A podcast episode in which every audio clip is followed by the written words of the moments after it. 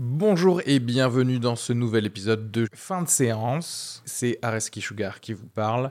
Pour vous dire que je suis en spectacle actuellement au théâtre Beau Saint-Martin à Paris. Donc si vous voulez venir voir une superbe heure de stand-up, n'hésitez pas à prendre vos places. Il reste des places pour les trois dernières représentations de la saison. Le 15 juin, 28 juin et 12 juillet. N'hésitez pas à aller sur Bireduc ou suivre les liens depuis la description du podcast ou aller sur sugarfree.com. Merci à tous, profitez bien de cet épisode. Bisous.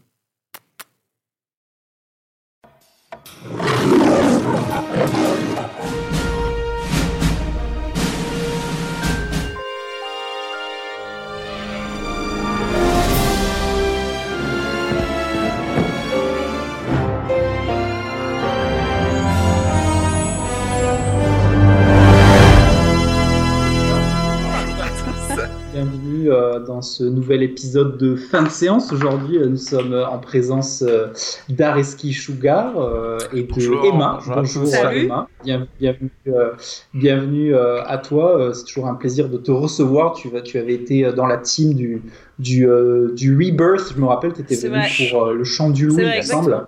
Et tu étais, revenu pour le cas Richard Jewell, non il me Euh, semble non. Ah, si Euh, On l'avait fait avec euh, Louis Chappet, ouais. On avait vu le dernier. Ah Clint oui, Eastwood. c'est vrai, exact. Dernier Clint Eastwood qui est aussi en VOD là euh, récemment. Ouais. Donc euh, Et euh, donc, euh, donc voilà, c'est c'est cool que tu sois revenu. On a, on a beaucoup de choses à, on a beaucoup de choses à discuter aujourd'hui. C'est la, c'est la reprise aujourd'hui, jour d'enregistrement. Les cinémas euh, rouvrent un peu partout en France. Euh, donc bah, déjà, bah voilà, j'ai envie de vous demander, est-ce que, euh, est-ce que ça vous fait plaisir? Est-ce que vous êtes comme des fous, euh, genre euh, on retourne au cinéma euh, qu'est-ce, Quel est votre ressentiment par rapport à, à, à cette ouverture? Bah, moi déjà, j'avoue que ça me fait hyper plaisir de voir parce que j'habite juste à côté d'un MK2, vraiment en bas de, en bas de chez moi quasiment. C'est le adresse, MK2 euh. Gambetta, voilà. et, euh, et c'est vrai que là de le voir, euh, enfin ce matin il y avait plein d'agitation, même hier on voyait qu'il y avait des mecs qui commençaient à nettoyer les trucs et tout, et ça m'a fait vraiment plaisir parce que c'est dans un quartier euh, en centre-ville en plus, c'est vraiment cool d'avoir un ciné et euh, et ça me manquait, je pense. Après, moi, à titre perso, est-ce que vraiment c'était ma priorité? Genre, Ouais. pendant le confinement, c'est pas le truc qui m'a le plus manqué, pour être sincère. Mais j'avoue que j'ai quand même bien hâte, euh, là, cet été, de pouvoir aller me faire des petites salles climatisées, euh, des petits films un Ouais. peu cool. euh. la- pour contrebalancer de la chaleur. Ouais, c'est ça, c'est plus ça, en fait. Moi, ça m'est arrivé deux fois, je crois, ces deux dernières semaines, parce que maintenant on peut refaire des tours et il y a toutes les terrasses sont ouvertes à Paris, etc.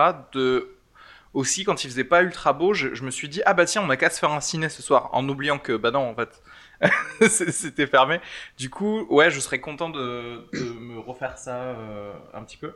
Sauf que là c'est vrai que euh, il va falloir que la machine reparte aussi pour les sorties en fait, parce que j'ai l'impression que toutes les boîtes de distribution, elles sont un peu timides. Elles se disent, est-ce que ça vaut le coup qu'on sorte notre Mm, film mm. maintenant, en fait? Bah, du coup, euh, on n'a rien à regarder, quoi. Enfin, je sais pas. Quand tu vois qu'ils ressortent The Hunt, en plus, ils ressortent des films euh, qui sont déjà. euh, Enfin, qui n'avaient peut-être pas pu sortir, mais on sent qu'il y a quand même une volonté de temporiser à mort, comme Mm. tu dis. Et, euh, et, et en fait, pour être tout à fait honnête, si, quand, si je vous pose la question, est-ce qu'il y a un film que vous avez envie d'aller voir là sur les sorties qui sont annoncées? Le dernier Nolan, c'est bientôt, là? Ouais. Tenet. Ça, oui, je pense que ce sera pour moi l'événement ciné, reprise de Ah bah grosses sensations de cinéma avec le bon gros film. euh, Ouais, ça, ça me plaît bien. Et il y a deux, trois sorties aussi qui m'intéressent après avoir. Est-ce que j'irai vraiment les voir? Mais euh, Mais Tenet, ils ont dit que c'était quand, en fait c'est juillet, je crois. C'est. je Ils crois ont pas que c'est- repoussé même après l'été? Non, Ah ça ouais? Il me semble dit- que j'ai vu que c'était genre euh, 17 juillet ou un truc comme ça. Ouais, c'est confirmé. Alors, ce qui est confirmé sur la, la, la, la parano du spoil, c'est que le film sortira en sortie mondiale en- un vendredi en France Ah. également. À Ça veut dire que le film va sortir euh, à genre à midnight partout sur la Terre, quoi, en gros. Et euh, bah, ça présage euh, beaucoup de bonnes choses, hein, en Dolby Atmos euh, exclusivement, hein, j'ai envie de dire.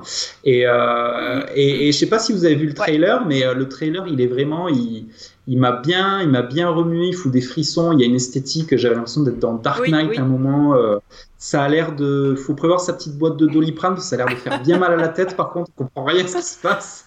Euh, Il y a beaucoup de. Je sais pas si vous avez. Moi, j'ai suivi ça avec pas mal d'amusement. C'est qu'il y a déjà énormément de théories de fans sur ce que ça pourrait être. Est-ce que c'est du voyage dans le temps Est-ce que c'est la suite d'Inception Enfin, on entend, tout et n'importe quoi sur le film, donc ça, ça c'est assez marrant.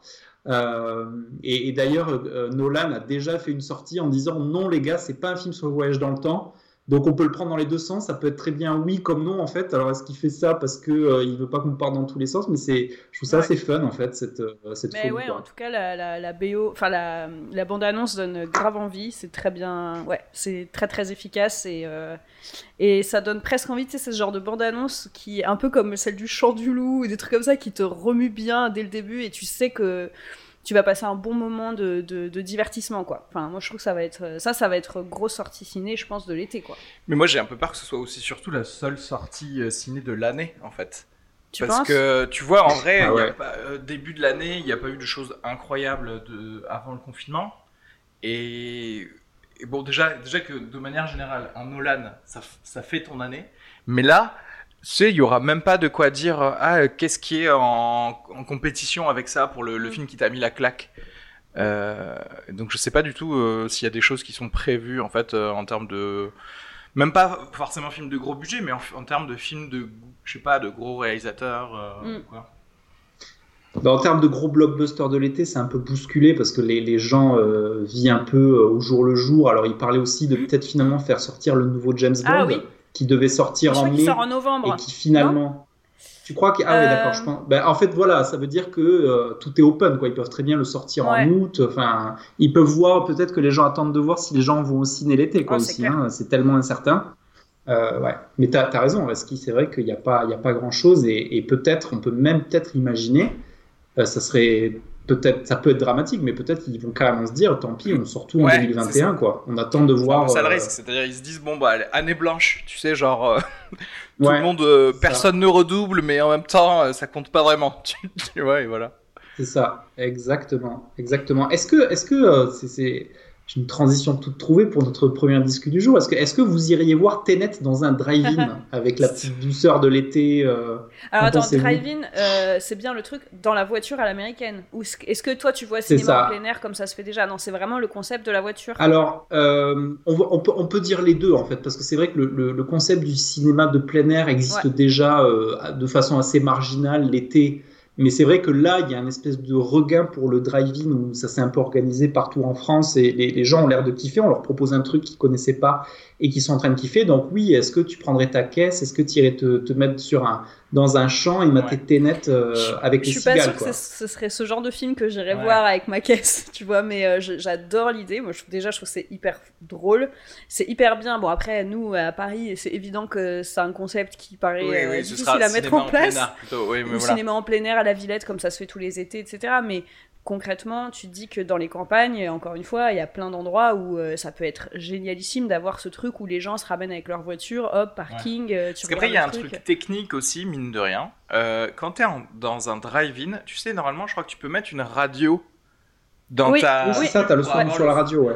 Quand, c'est un cinéma en plein air, moi j'ai l'impression que c'est beaucoup plus des films que tu connais déjà. Ouais. Moi j'ai vachement vu des trucs genre euh, les Gremlins, tu sais, en cinéma en plein air, euh, parce que tout le monde connaît, euh, c'est un truc nostalgique, ou alors c'est un truc culte, mais c'est jamais un film que tu veux totalement découvrir et tu sais rentrer dans une ambiance ou un truc comme ça. Ouais, ouais. parce que euh, tu vois, à la limite, un film forain, euh, c'est mais forain, mais même pas, même pas d'horreur non plus, parce que ça demande un peu plus de d'intimité, tu vois, euh, aussi. Bah, dès que tu, pour moi, dès que t'as un film où où je trouve que t'as t'as l'ambiance de la salle qui joue, tu vois, comme un film un peu d'action ou un film comme peut-être Tenet va être, un peu un truc où il va y avoir une tension dans la salle, un truc comme ça. Je trouve qu'effectivement, à part, enfin, quand tu vas le regarder dans ta bagnole à deux ou à trois avec des potes, ça peut être rigolo, mais tu autant le regarder chez soi presque, tu vois ce que je veux dire, avec ton canapé. C'est juste que je trouve que là où je te rejoins, c'est que le drive-in pour moi ça marche mieux sur des vieux films ou alors vraiment en mode rencard un peu insolite, tu vois, euh, ou soirée insolite, mais ça, ça, ça restera pour moi assez marginal et pas un truc qui va devenir euh, la norme. Enfin, j'ai du mal à imaginer que ça devienne euh, la nouvelle façon de consommer le cinéma. Euh. Moi, je pense qu'effectivement, ce sera pareil, c'est-à-dire qu'ils vont toujours en profiter pour faire des, des ressorties de vieux films. Mais... Autant nos porte le vent dans ta voiture. c'est ça. Pendant trois heures dans ta voiture. Mais je vois. Moi, je vois mal aussi quelqu'un prendre le risque de dire Bah, tu sais, mon film que je sors la semaine prochaine, on va balancer plusieurs copies dans des cinémas en plein air, tu vois. Mm. Je, je, pense qu'ils vont vouloir les garder. Euh. Mais c'est intéressant ce que tu dis, Emma, de ce, ce, truc de en fonction de quel film, parce que il y a peut-être des concepts, enfin il y a peut-être des concepts à creuser. Enfin moi je suis en train de penser au, par exemple le, le filon du film d'horreur, tu vois, où tu aurais un truc un peu maison hantée, où tu as des acteurs qui viennent gratter ta portière un petit peu pendant le, le petit pantin qui passe comme ça. je pense que c'est vraiment un truc de rencard que tu fais en couple, ou alors tu vas voir le dernier Disney en famille avec les enfants derrière, à la limite, tu vois, je sais pas, mais j'imagine vraiment plus. moi, c'est peut-être parce que j'ai été élevée aux séries américaines où on voit que les rencards se font au drive-in avec, tu sais, le mec qui essaye de passer le bras autour de la meuf pendant le film. T'as l'impression que c'est soit des films romantiques, soit des films d'horreur, justement, pour qu'il y ait euh, un côté, une ambiance, mais j'imagine pas trop le film gros spectacle. Euh, je sais pas, je vois pas l'intérêt d'aller voir un Marvel ou un truc comme ça dans ta caisse, quoi. Ouais. Ouais, je suis, d'accord. Je suis d'accord.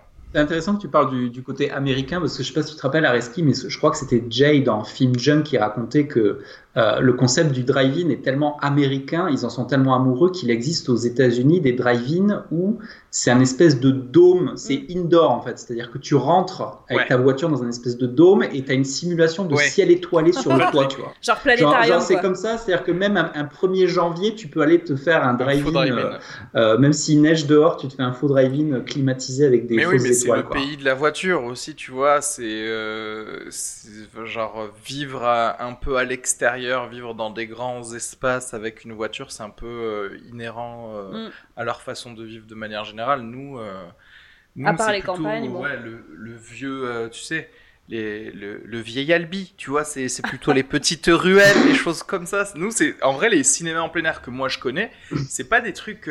Enfin, moi déjà, je trouve que celui de la Villette, il est singulier par rapport à tous les autres cinémas en plein air de France, où en général, c'est des endroits où c'est des espèces de patios de, ultra grosses euh, cours intérieures mm, où mm. les gens mettent un écran. Tu sais, je sais que c'est comme ça, je sais qu'à Bordeaux c'était comme ça pour celui que j'avais fait en tout cas. Donc déjà, tu vois, c'était quand même en plein centre-ville dans des, dans des endroits où effectivement tu peux voir le ciel. Mais il fait chaud et que juste après tu vas manger des, des tapas et boire de l'alcool. Euh, ouais, bah écoute, à, voir. Il hein, faudra qu'on essaie de faire notre petit sondage. Parce qu'après, il y avait aussi l'aspect euh, sanitaire aussi, puisqu'il y avait plein de gens qui disaient euh, à l'extérieur, on se sentait mieux, euh, puisqu'il y a plein de. Il y a encore pas mal de gens de la, du monde de la santé qui disent oui, alors les salles de ciné, c'est climatisé, c'est fermé. Enfin, moi perso, quand, quand je suis dans une salle de ciné, enfin, les, les, les fauteuils et tout, enfin, c'est pas, le, pas un modèle de, de euh, d'hygiène irréprochable. Donc aussi il y a, y a, ça, il y a cet aspect-là. Est-ce que d'ailleurs il y aura les sièges, pardon, mais euh, comment ça se passe là Ça va être full euh, ouvert ou est-ce que c'est tu... Ça a été annulé, ça apparemment. Je l'ai vu, je l'ai vu hier ou aujourd'hui. Le truc de 1 sur 2, ça a été, ils ont dit go for ah it. Ouais, jauge, jauge, pleine, totale. j'ai cru voilà, ça, jauge que pour les théâtres, c'était quand même 1 sur 2. Donc, en fait, non, c'est que pour moi, ce que j'avais compris, c'est que si tu viens en couple, tu laisseras un siège entre le couple avec, enfin, ou si tu viens à 4 entre potes, tu auras 4 sièges, mais après il y aura entre chaque groupe, tu as ah bah, un. C'est génial. En fait, ils devraient garder ça pour la vie, de manière générale. Arrêtez, voudrait toujours un siège de chaque côté en, fait, de base. je me trimbalais avec mon Covid de base, comme ça tu peux mettre tes affaires tranquille. Ouais. Ah, bon, bah écoutez, bah, très bien. Donc plutôt, euh, plutôt, plutôt globalement pour, mais ça pas, pas non plus euh, à changer vos habitudes complètement pour aller euh, faire du drive-in. ce serait pour la forme, quoi, en gros. Ouais, je pense que c'est fun. Très bien. Bah, je suis un peu comme vous. Je suis un peu, un peu comme vous. Alors, est-ce que, est que du coup, Emma parlait d'autant n'emporte le vent? Alors, est-ce que, vous iriez voir qu'est-ce qu'on a fait au bon Dieu 3 peut-être dans, dans, un, un drive-in? Je sais pas. C'était notre petite discussion. Enfin, je sais pas si on, on, on va pas trop s'attarder dessus non plus parce que c'était une, une, polémique euh, qui a, qui a beaucoup fait parler aussi. Mais euh, qu'est-ce que vous avez pensé de, du, du, du blacklistage sauvage de, de, HBO qui retire de son catalogue autant n'emporte le vent pour, euh, pour racisme, hein, j'ai envie de dire, c'est le, les, les, mots qui étaient employés. Est-ce que, est -ce que vous trouvez que c'est une bonne décision Alors, Est-ce que vous trouvez que c'est... Moi, j'ai lu beaucoup de choses dessus. En fait, il faut revenir sur, le, sur toute cette polémique. C'est-à-dire qu'il y a eu un article de Variety qui est, qui est sorti à, 7h30 du matin, heure française, pour dire que HBO, vu, au vu des manifs euh, Black Lives Matter, des choses comme ça, euh, retirait, temporairement, le, le, film Autant en emporte le vent de leur catalogue en ce moment, quoi, tu vois. sauf que le titre disait pas temporairement.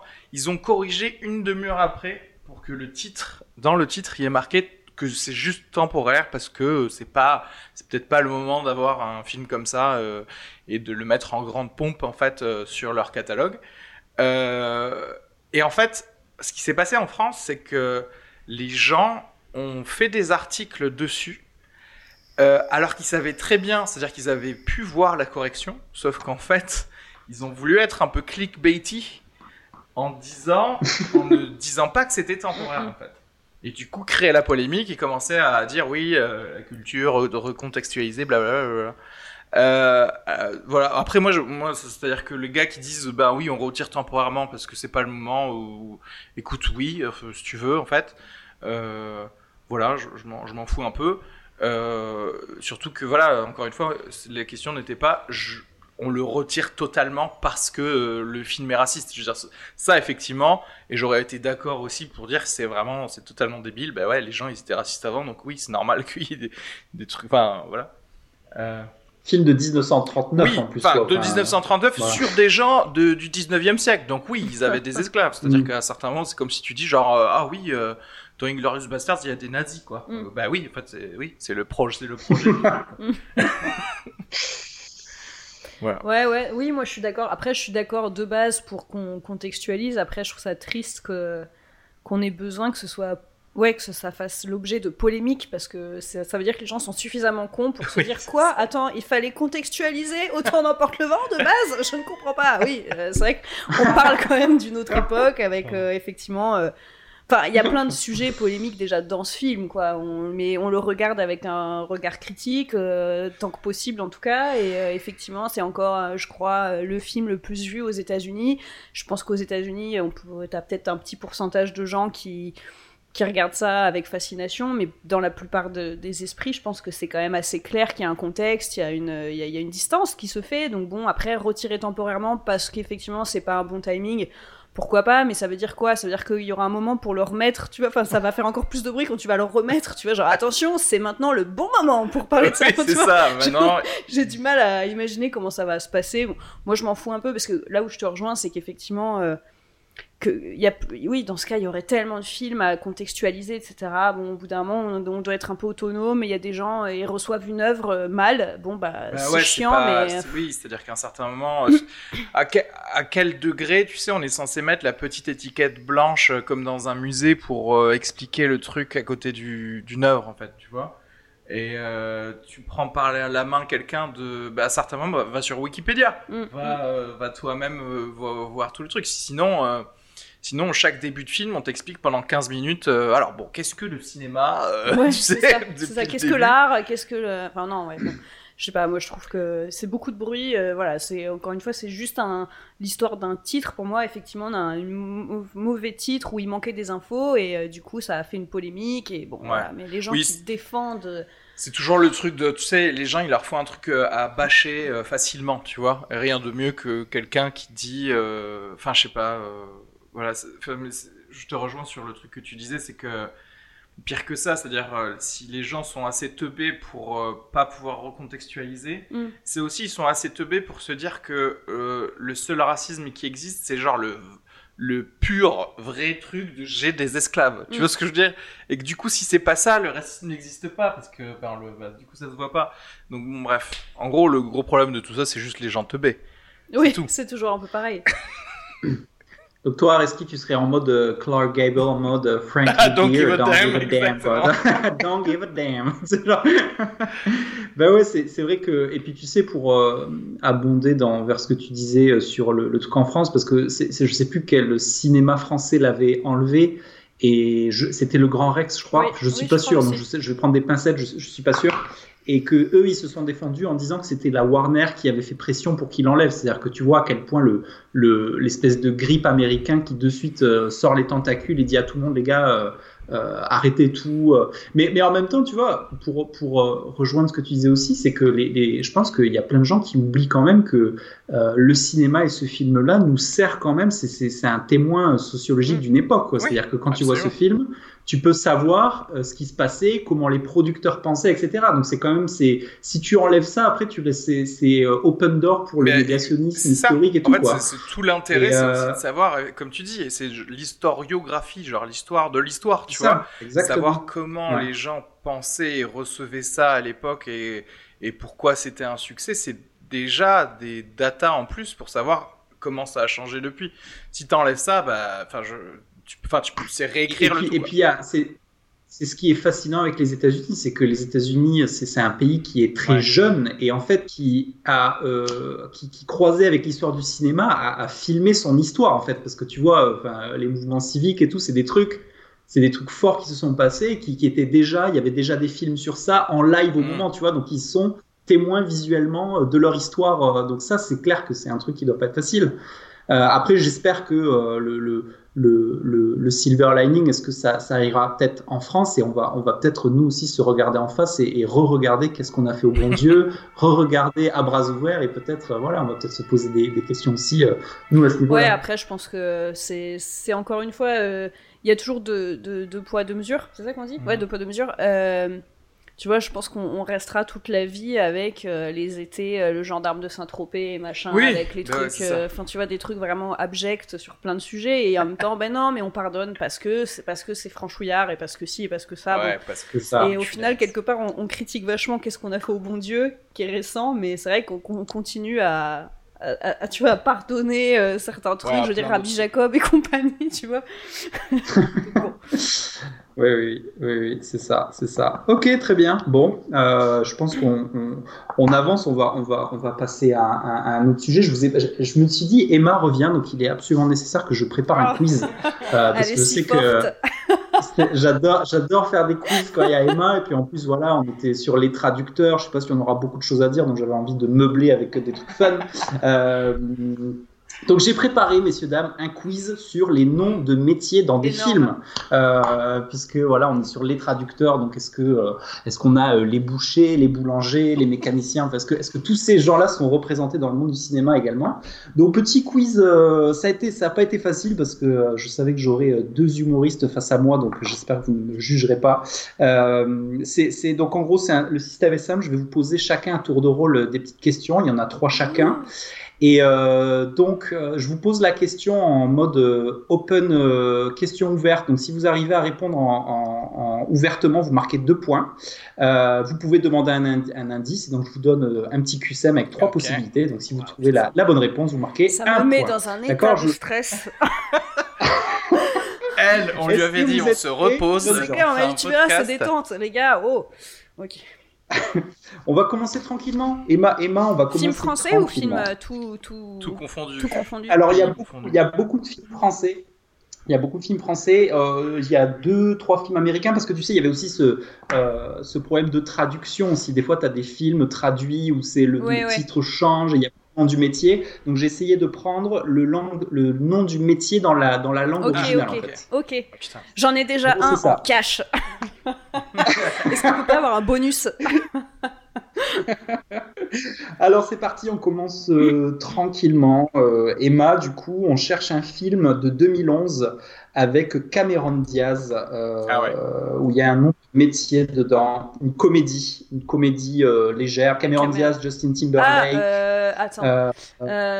Cameron Diaz, Justin Timberlake. je vois. Il y a Jason Segel aussi de Hawaii Met qui joue. Je vais prendre à l'indice. Alors l'indice, tu as le droit du, coup entre Bad Pilot, Bad Teacher ou Good Scientist. Je crois que c'est Bad Teacher. Avec elle se tape son élève ou c'est pas ça, non Bad Teacher, bravo. C'est pas ça le pitch? Voilà, c'est ça, Bad Teacher. Good Scientist. Euh, en gros, le c'est une prof qui veut, elle veut se refaire les boobs, du coup, elle fait du détournement d'argent dans le lycée pour. Enfin, c'est assez Et drôle. attends, Justin Timberlake joue euh, l'élève? Non, il joue un collègue. Non, il joue ah, un prof. il joue un prof. Parce que ça aurait il joue un prof, ouais. Euh, et Et Jason Segel joue un prof de sport aussi super marrant qui est complètement croque de Cameron Diaz. C'est un film très drôle. Euh, ok, un point pour Emma. Euh, très, on, commence, on continue facile à Reski pour se chauffer pour le petit point d'entrée. On cherche un film de 1992 euh, avec Kevin Costner où il incarne une profession de la sécurité. Ah. donc, Attends, je, je, suis deg. Je... Bad teacher, je l'avais. Désolé, je l'avais aussi. mais... Ok, donc là, là, je vois, vous avez confiance, vous avez marqué votre petit point, vous avez le petit sourire, là, vous êtes chaud. Ok, alors là, maintenant, euh, on cherche. Euh, on cherche un film. Euh, donc là, je vais être obligé de vous donner les, je vais vous donner les, les QCM directement parce que c'est impossible que vous ah. trouviez. donc, on cherche un film de 1987 avec un nom de métier. et en fait, là, le truc qui est pour moi marrant, c'est que dans les trois films que je vais vous proposer, il y en a qu'un seul qui est vrai. Les deux autres sont inventés. D'accord? Donc, lequel, lequel de ces trois films avec un nom de métier est vrai? Est-ce que c'est le ventre de l'architecte? Est-ce que c'est le cerveau du banquier? Ou est-ce que c'est le talon de l'inspecteur? Le talent ou le talon? Le talon. Putain, mais c'est quoi ces trucs Donc, Et c'est vrai. Film hein, de 87, tu dis?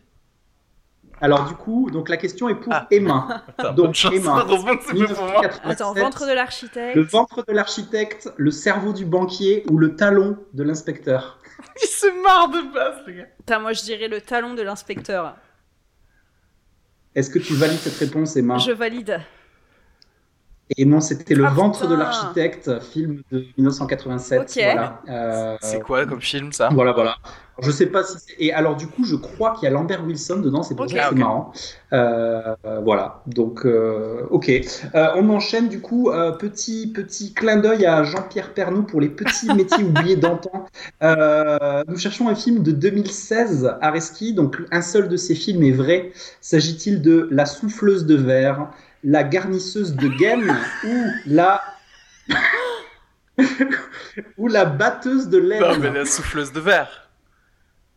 La souffleuse de verre. Ah, J'avoue, c'était plus simple quand même. La garnisseuse de gaine. C'était quoi le la batteuse de laine? Alors, euh, petite question euh, pour Emma. Un film récent? On est sur les petits, euh, les petits surnoms de métier, les petits surnoms mignons de métier. Euh, film de, du 1er janvier 2020 de Julie Manoukian. Euh, un seul de ces films est vrai. S'agit-il des mécanos, les vétos ou les psys hmm. Ah oui. J'hésite. Je vais dire les psys. Et non. C'est mécanos Ah ok, bah alors là c'était le troisième. C'est avec Clovis Cornillac, non C'est ça je crois, oui, c'est ah, ça, a plongé dans la, la duréalité du, du, métier de veto en campagne. duréalité de genre j'ai un petit agneau dans les bras. Euh, petite question, on reste sur le cinéma français du coup pour Emma. Euh, dans le film Dialogue avec mon jardinier de Jean Becker de 2007, qui est le jardinier? Est-ce que c'est Daniel Auteuil, Jean-Pierre Daroussin ou est-ce que c'est Gérard Lanvin? Je crois que c'est euh, Daroussin. Non? Est-ce que tu valides cette réponse euh, Daniel Auteuil. Ah, attends, j'ai un doute. Euh... Ou Daniel Auteuil Ah putain. En fait, je revois, je, je revois Daroussin avec, euh, avec une. Non, vas-y, je vais dire Daroussin. C'est ça ou pas Allez, Daroussin, c'est yeah. Ah, quel bâtard. Donc, elle recolle au sport de partout, c'est chaud, c'est tendu. Euh, on cherche un film de Aristide de Claude Chabrol de 1970. Euh, S'agit-il quel est le titre donc du coup de ce film de Claude Chabrol euh, de 1970 Est-ce que c'est le policier? Est-ce que c'est le pompier? Ou est-ce que c'est le boucher? On va dire le boucher. Le boucher, bonne réponse. Bien joué. Il est bon, il est bon, bien joué. Il prend la tête avec trois points. Il reste deux, trois questions. Euh, Emma, on cherche une saga d'horreur des années 90 impliquant une profession médicale. S'agit-il de 1. Le gynécologue? Le, le préparateur en forme. Attends, c'est quoi le deuxième? Non, le deuxième. Ah, le, deuxième. Alors attends, j'ai dit quoi dans l'ordre Je plus. Je crois que j'ai dit le Alors, le gynécologue, le dentiste ou le préparateur en pharmacie euh, C'est quelle, euh, quelles années? C'est les, dans les années 90, une saga de films d'horreur un peu genre un peu ah, série B quoi. J'espère tellement pas que c'est le gynécologue, mais je vais dire dentiste. Ouais, c'est ça. Oui, Avec Corbin Bernsen, je crois. Un truc comme ça. où il y a une magnifique scène d'une langue, d'une langue de, de l'amant dans la piscine. Ah. Attends, le dentiste, c'est des souvenirs. Ouais, exactement. Quelle horreur. Moi, c'est des super souvenirs. Le dentiste de, de Vidéo Club, c'était les, jaquettes de VHS qu'il y avait dans les années 90. Le dentiste, moi, je me disais que ça avait l'air horrible et ça, ça me faisait très très peur. euh, c'est très chaud ce qui se passe. Il, y aura peut il va peut-être y avoir un draw parce qu'il reste que deux questions. Oh. On repart dans les on repart dans les, dans les titres euh, un petit peu foufou. Euh, donc, euh, Emma, un seul de ces films existe, hein, d'accord C'est un film de 1953 avec Fernandel. pour brouiller les pistes, je n'ai pris que des communes des Bouches-du-Rhône. donc, s'agit-il de 1. Le luthier de Cabriès, 2. Le boulanger de Valorgue, ou 3. Le menuisier de Roquevert Attends, c'est quoi le premier? Le luthier de Cabriès. Euh... Qui produit tu sais, ça toi, le boulanger, le boulanger de Valorgue ou le menuisier de Roquevert Je crois que je vais dire. Euh, ah putain, je crois que je vais dire le boulanger de. Ah non, non, non, vas-y, attends. Je vais dire le menuisier de euh, Roquevert. Mais je suis, je, suis, content parce que je pensais pas que vous auriez tant le doute. Donc, euh, voilà. C'est un quiz bien fonctionne. Le luthier, le boulanger ou le menuisier Le menuisier. Et ah, non, c'était le boulanger de Valorgue, ah, Alors, Areski peut jouer la win, c'est une balle de match. C'est une balle de match. Et euh, du coup, j'ai pas prévu de questions pour vous départager. Donc, si tu réponds pas à cette question, ce sera une égalité parfaite euh, parce que vous êtes bon. Alors, euh, dans, parmi ces trois films, un seul existe. c'est un film de 1928 avec un titre très poétique. Alors, lequel de ces trois films existe? S'agit-il de 1. Le petit vendeur de sucettes? S'agit-il de 2. La petite marchande d'allumettes? Ou s'agit-il de 3. Le gros boutiquier en mousse? Non, c'est le 2. Mais c'est connu. C'est connu, ouais. bah, c'est hyper euh, connu. C'est un conte d'Andersen, ouais. je crois. Ok, très bien. Ben, J'ai eu que des questions faciles. Désolé. Toi, Eski, du coup, avec 4 points, tu remportes une super quiz sur les noms de métiers dans des films. Bravo, coup, Areski. Je ne t'applaudis pas, mais mon cœur y est. Le quiz gagné haut la main. Et donc, on vous présente une condition sine qua non pour que je fasse des quiz. euh, ben bravo, ben je, je, te laisse la main du coup à Reski pour la release. Yes. Euh, bah, du coup, on va parler des, des, traducteurs, les traducteurs films de Régis euh, Roinsard. Euh, avec Lambert Wilson, Olga Kurylenko, Ricardo Scamario, Alex Lothar, entre autres. Alors, c'est un thriller français, euh, coécrit d'ailleurs par le réalisateur euh, Régis Roinsard. Je, je, voulais bien savoir quels étaient le, bah, les autres scénaristes, qu'est-ce qu'ils avaient, qu'est-ce qu'ils avaient fait, mais euh, apparemment pas, euh, pas grand-chose. Tu voulais savoir à combien ils étaient pour bah, En fait, déjà, du coup, ils sont, ils sont trois pour avoir écrit ce film. Moi, ma vraie question. Ils se sont pas beaucoup parlé. ma vraie question, c'était est-ce que c'était un livre ou pas du tout? Bah, Apparemment pas, puisque c'est un scénario original. Parce que pour plusieurs raisons, je me suis dit peut-être que c'est plus facilement. Euh, bah, lisible que regardable en fait hmm. ce, ce, film. Bon, bref. Euh, le synopsis, donc le dernier tome de la série littéraire à succès Dédalus du mystérieux auteur Oscar Braque est sur le point de sortir.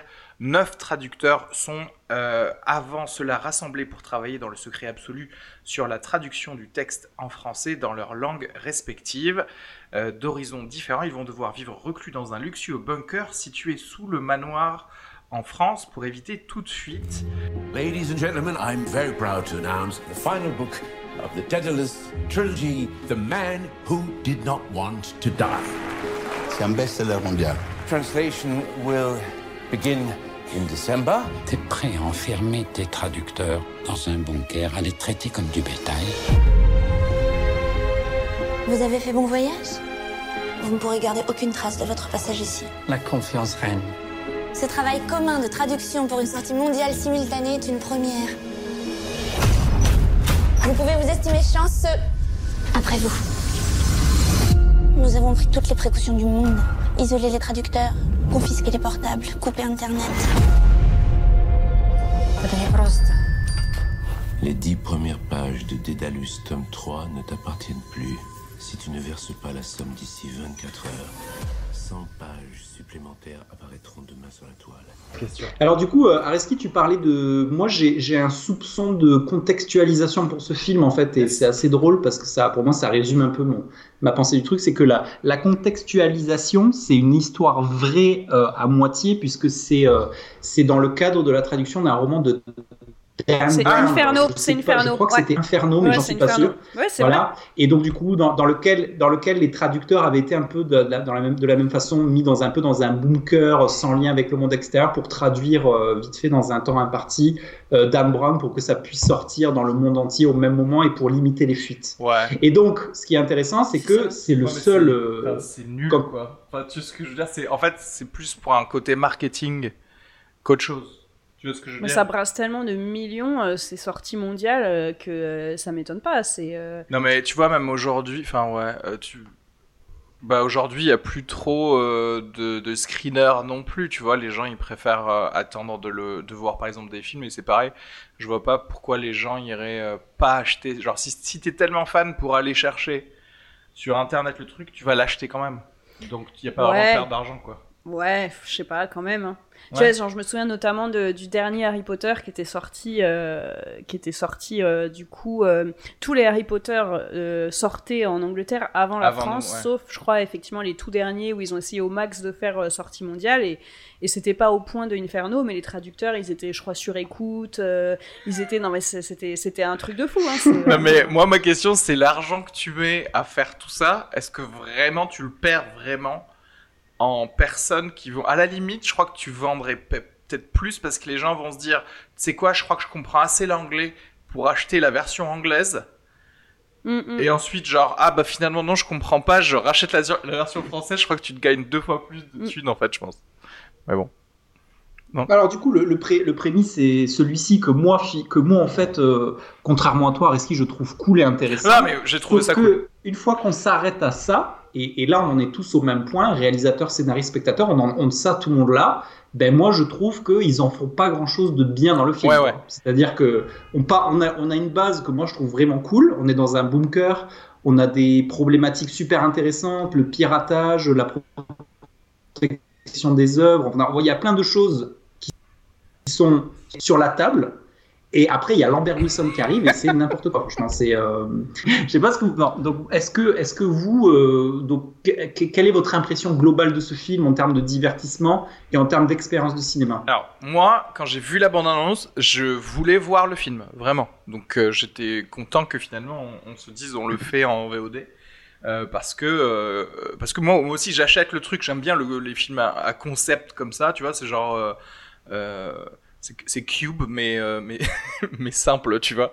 Mais euh, et je me dis ah oui ça va être un thriller ça va être un Agatha Christie mais avec des vrais enjeux euh, concrets terre à terre. Et en fait justement le film se perd un peu dans le je veux absolument faire un thriller et je fais tout ce qu'il faut pour que ça ressemble à un thriller sauf que les enjeux moi ils sont perdus assez vite je comprends plus pourquoi les gens sont vraiment si motivés à, à, à rester là ou à faire ça. Et je me dis, ben, en fait, juste euh, parez-vous. Et puis toi, arrête d'être si en colère que ça. Enfin, tu vois ce que je veux dire? Et, et, du coup, je comprends plus très bien. Alors que bizarrement, s'ils avaient euh, essayé de ramener un peu les enjeux, toujours de les mettre un peu moins euh, euh, en violence, plus terre à terre, ça aurait peut-être été, ça aurait plus cliqué et, et les rois j'aurais mieux fonctionné. Mm. J'ai, et je pensais vraiment au début, même si euh, voilà Lambert Wilson fait du Lambert Wilson et que je trouve que le perso il est un peu trop caricatural de genre euh, euh, le mec à Noël est seul, il mange des huîtres seul. Tu vois ce que je veux dire? C'est à bout d'un moment arrête, fais pas semblant que c'est un, un, gars qui existe quoi. Et j'ai bien aimé les petits trucs qu'ils avaient mis en place. Où, au début, je croyais voir un peu le toute une métaphore sur les ouvriers euh, mondiaux face à l'ultra-capitalisme, mhm. tu vois. Tu vois comment le grec fonctionne par rapport au, au, patron, tu vois comment le chinois fonctionne par rapport au patron, tu vois. Et, du coup, je me suis dit, ah, ça peut être euh, intéressant. Et en fait, c'est dommage parce que très vite, ils lâchent euh, ce, cette petite ficelle et ils vont dans... Bah, ils se perdent un peu, voilà. Mhm. Donc moi, en termes de fun, en vrai assez, on va dire qu'au bout de la 35e minute, on, s'ennuie, quoi. Voilà. Euh, ouais, moi, euh, bah déjà quand j'ai vu la bande-annonce, euh, déjà je l'ai trouvé. Enfin, comme toi, j'avais envie de le voir, un huis clos, un peu thriller et tout, à fond Orient Express, enfin Crime de l'Orient Express, on est à fond là-dedans, les dix petits nègres et tout. Et en plus, à double double raison parce que moi j'ai fait traduction, enfin j'étais traductrice pendant plus de dix ans. Donc euh, je me suis dit cool, depuis le film L'interprète avec euh, Sean Penn et euh, Nicole Kidman, il n'y a jamais eu de film sur la trad vraiment. Et, et, là, comme je savais qu'en plus c'était une histoire vraie avec Inferno, effectivement les traducteurs dans un bunker, tout ça c'est vrai. Du coup, je me suis dit, cool, qu'est-ce qu'ils vont, qu'est-ce qu'ils vont en faire? Au-delà du côté thriller, moi, je voulais vraiment qu'on parle du métier, des difficultés de traduire sans Internet, de traduire... Enfin, voilà, moi, j'avais un peu l'espoir naïf que ce soit un film documenté aussi sur le métier de la traduction, euh, ce qui est absolument, du coup, décevant. Bah c'est vraiment secondaire. Alors, le pitch est super, ça fonctionne, ça attire les gens, mais voilà, moi, en tant que traductrice, j'ai j'ai juste vu vraiment des stéréotypes de pays. Euh, bon, alors effectivement, euh, on est un peu dans le côté même un peu auberge espagnole. Il y avait le Rital un peu fun, euh, l'allemand un peu nanana, l'autre qui est, enfin voilà, Olga Kurylenko qui est magnifique, alors qui est un peu, enfin franchement son personnage est nul à chier, je trouve.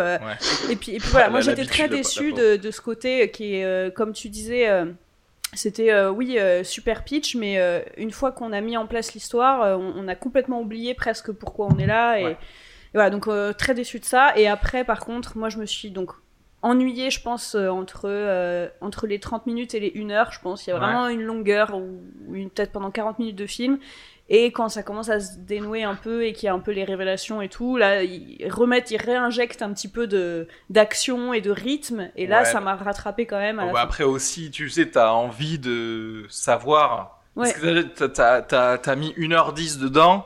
Tu, tu vas pas lâcher totalement l'histoire à 15 minutes de la fin. Tu, tu es bon, ok, je me concentre un peu, quoi. T'es un peu obligé. Ouais. T'as pensé quoi, toi, Jean-Yves? Euh, je, je, rejoins ce qui a été dit. Euh, alors, euh, euh, un, des, un, des, premiers, il y, a, plusieurs choses déjà qui me, qui me posent beaucoup de problèmes. C'est que, alors déjà, tu l'as dit, au-delà de la 35e minute, tout s'effondre parce que finalement, la promesse de huis clos, en fait, elle, part assez vite. Euh, on, part, en fait, on sort assez vite de la maison, ce qui est nul parce qu'en fait, le, le, le, prémisse est quand même super cool. C'est-à-dire, c'est des traducteurs, ils sont dans une espèce de sous-sol avec genre piste de bowling et chef japonais gratuit, quoi. Tu vois, donc en fait, c'est un espèce de cocon euh, ultra hermétique. Ça, c'est une promesse que je trouve super alléchante. Et euh, Olga Kurilenko, tu sais pas pourquoi, elle va dans le bureau du mec à l'étage, tu sais pas pourquoi, elle va, elle va boire des coups. Et tout, tout s'effondre, tout s'effondre assez vite.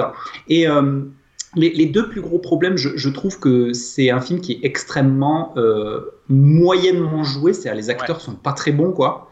Il y a, il y a très peu de crédibilité, c'est-à-dire qu'autant tu parlais, alors T'as l'air, je sais pas si tu l'as dit ou pas, mais tu as l'air de dire. Du coup, tu, Emma, tu confirmes que c'est pas une représentation réaliste de la, du, métier de traducteur. Bah, pas, du, pas tout. du, tout. Et, et, en fait, ça se voit, c'est-à-dire que moi, j'ai eu ce sentiment-là. Je me suis dit, j'ai pas du tout l'impression que ce sont des traducteurs. Je n'y crois pas une seconde, quoi. Mm. Euh, t'as en plus le, cliché euh, de la meuf, c'est la, traductrice portugaise qui a pas du tout envie d'être là, qui met ses pieds sur la table. C'est un peu la traductrice rebelle, tu vois.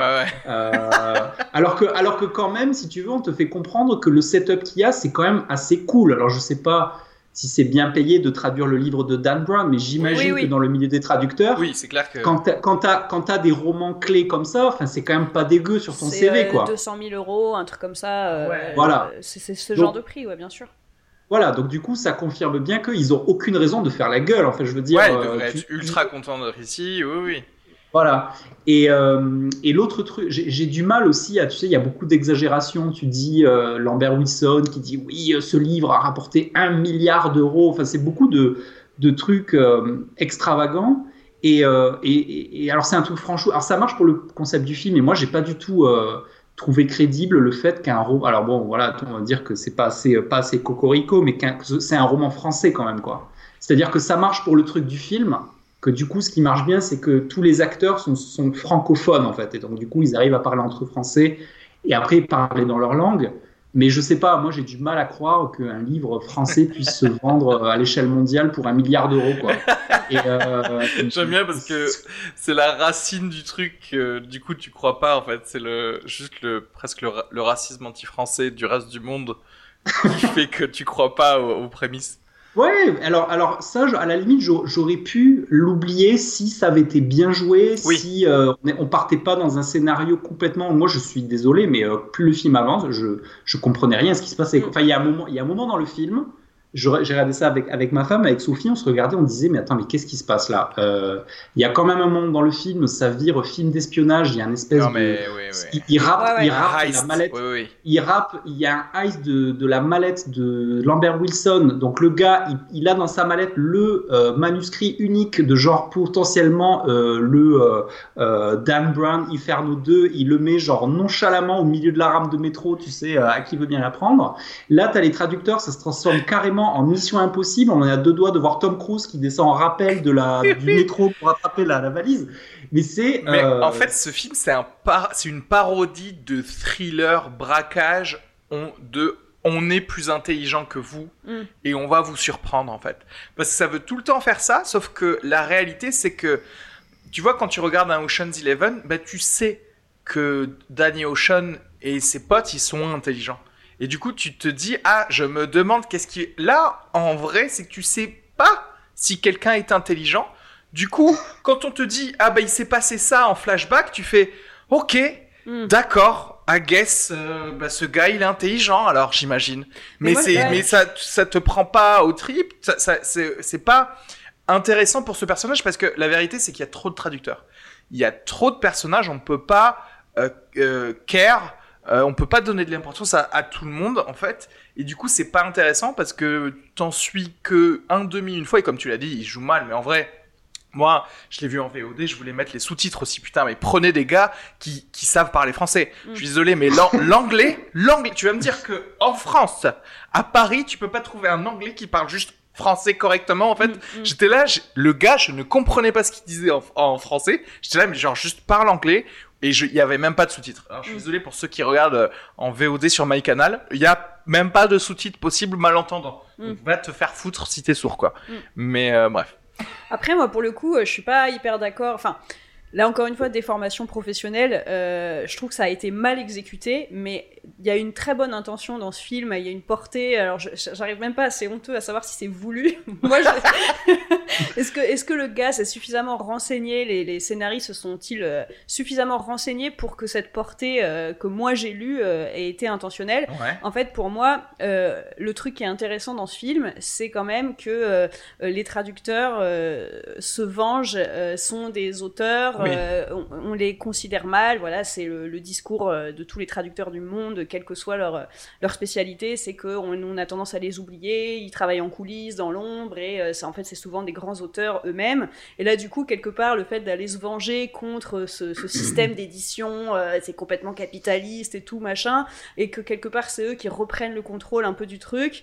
ça me fait penser à un livre que je conseille d'ailleurs qui s'appelle Vengeance d'un traducteur, Vengeance du traducteur. D'accord. Et je pense que c'est inspiré de ça. Alors est-ce qu'il l'a lu? J'en sais rien, mais moi j'y ai vu un, un, parallèle où en gros le livre c'est un, un, roman. On comprend que donc c'est un mec qui traduit et en bas de page il y a les notes du traducteur.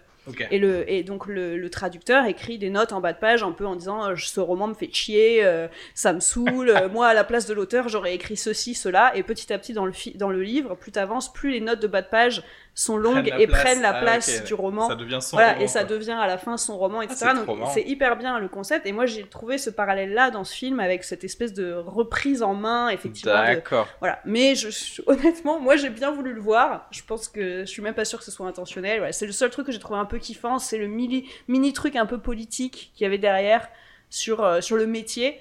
Mais voilà, c'est le seul truc positif que j'ai trouvé. C'est super intéressant ce que tu dis. Et un, autre aspect qui était posé là, qui pouvait être euh, bien exploité et qui est lamentablement euh, euh, euh,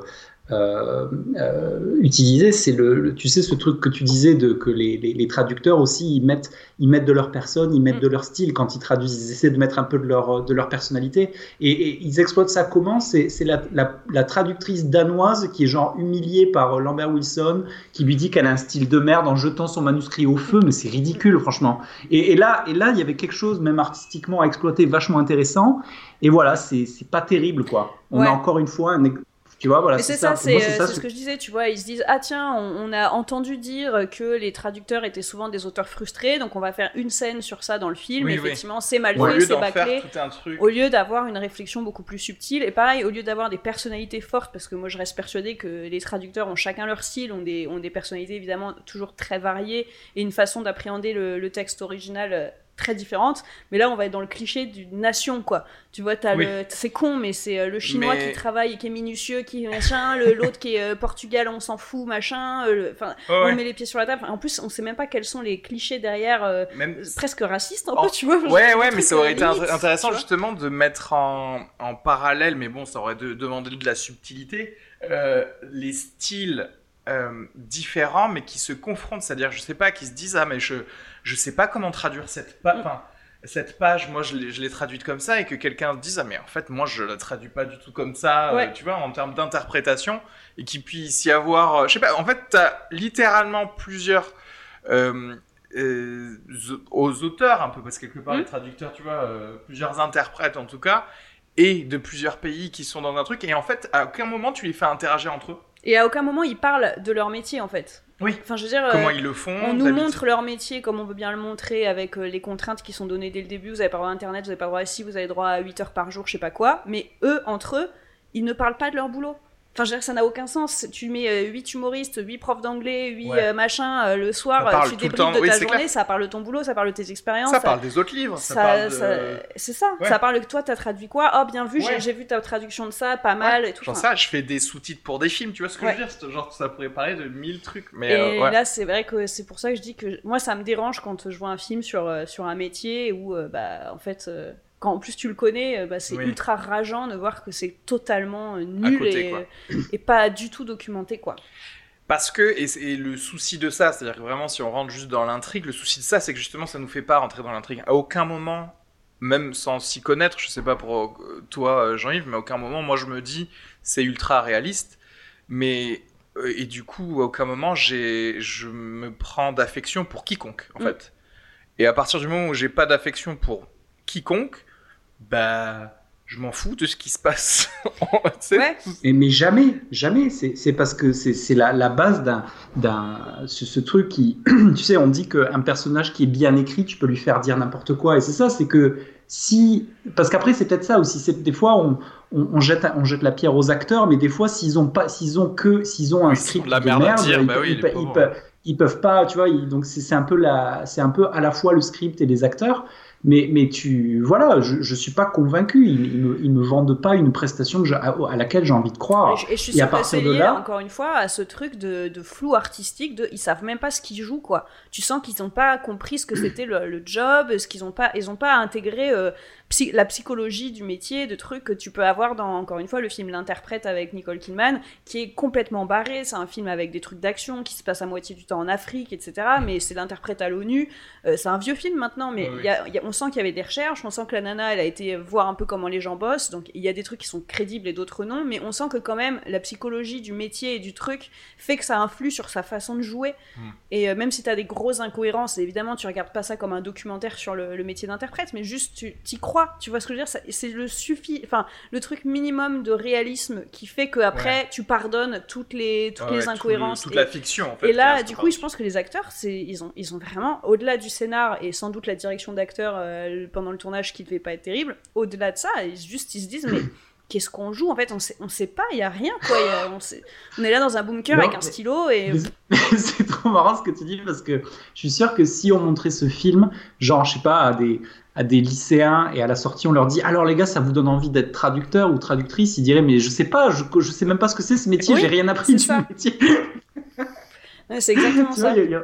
c'est exactement ça. Tu es, dans un truc euh, une espèce de flou de et, et, encore une fois ça on, on, ça résume le, le, le prémisse le contexte du gars qui dit ah j'ai lu cet article sur Inferno le bunker ça avait l'air cool allez, on va, je vais me faire, je vais, m'amuser un peu, quoi. Allez, c'est cool, tu vois. Et voilà, ça s'arrête là.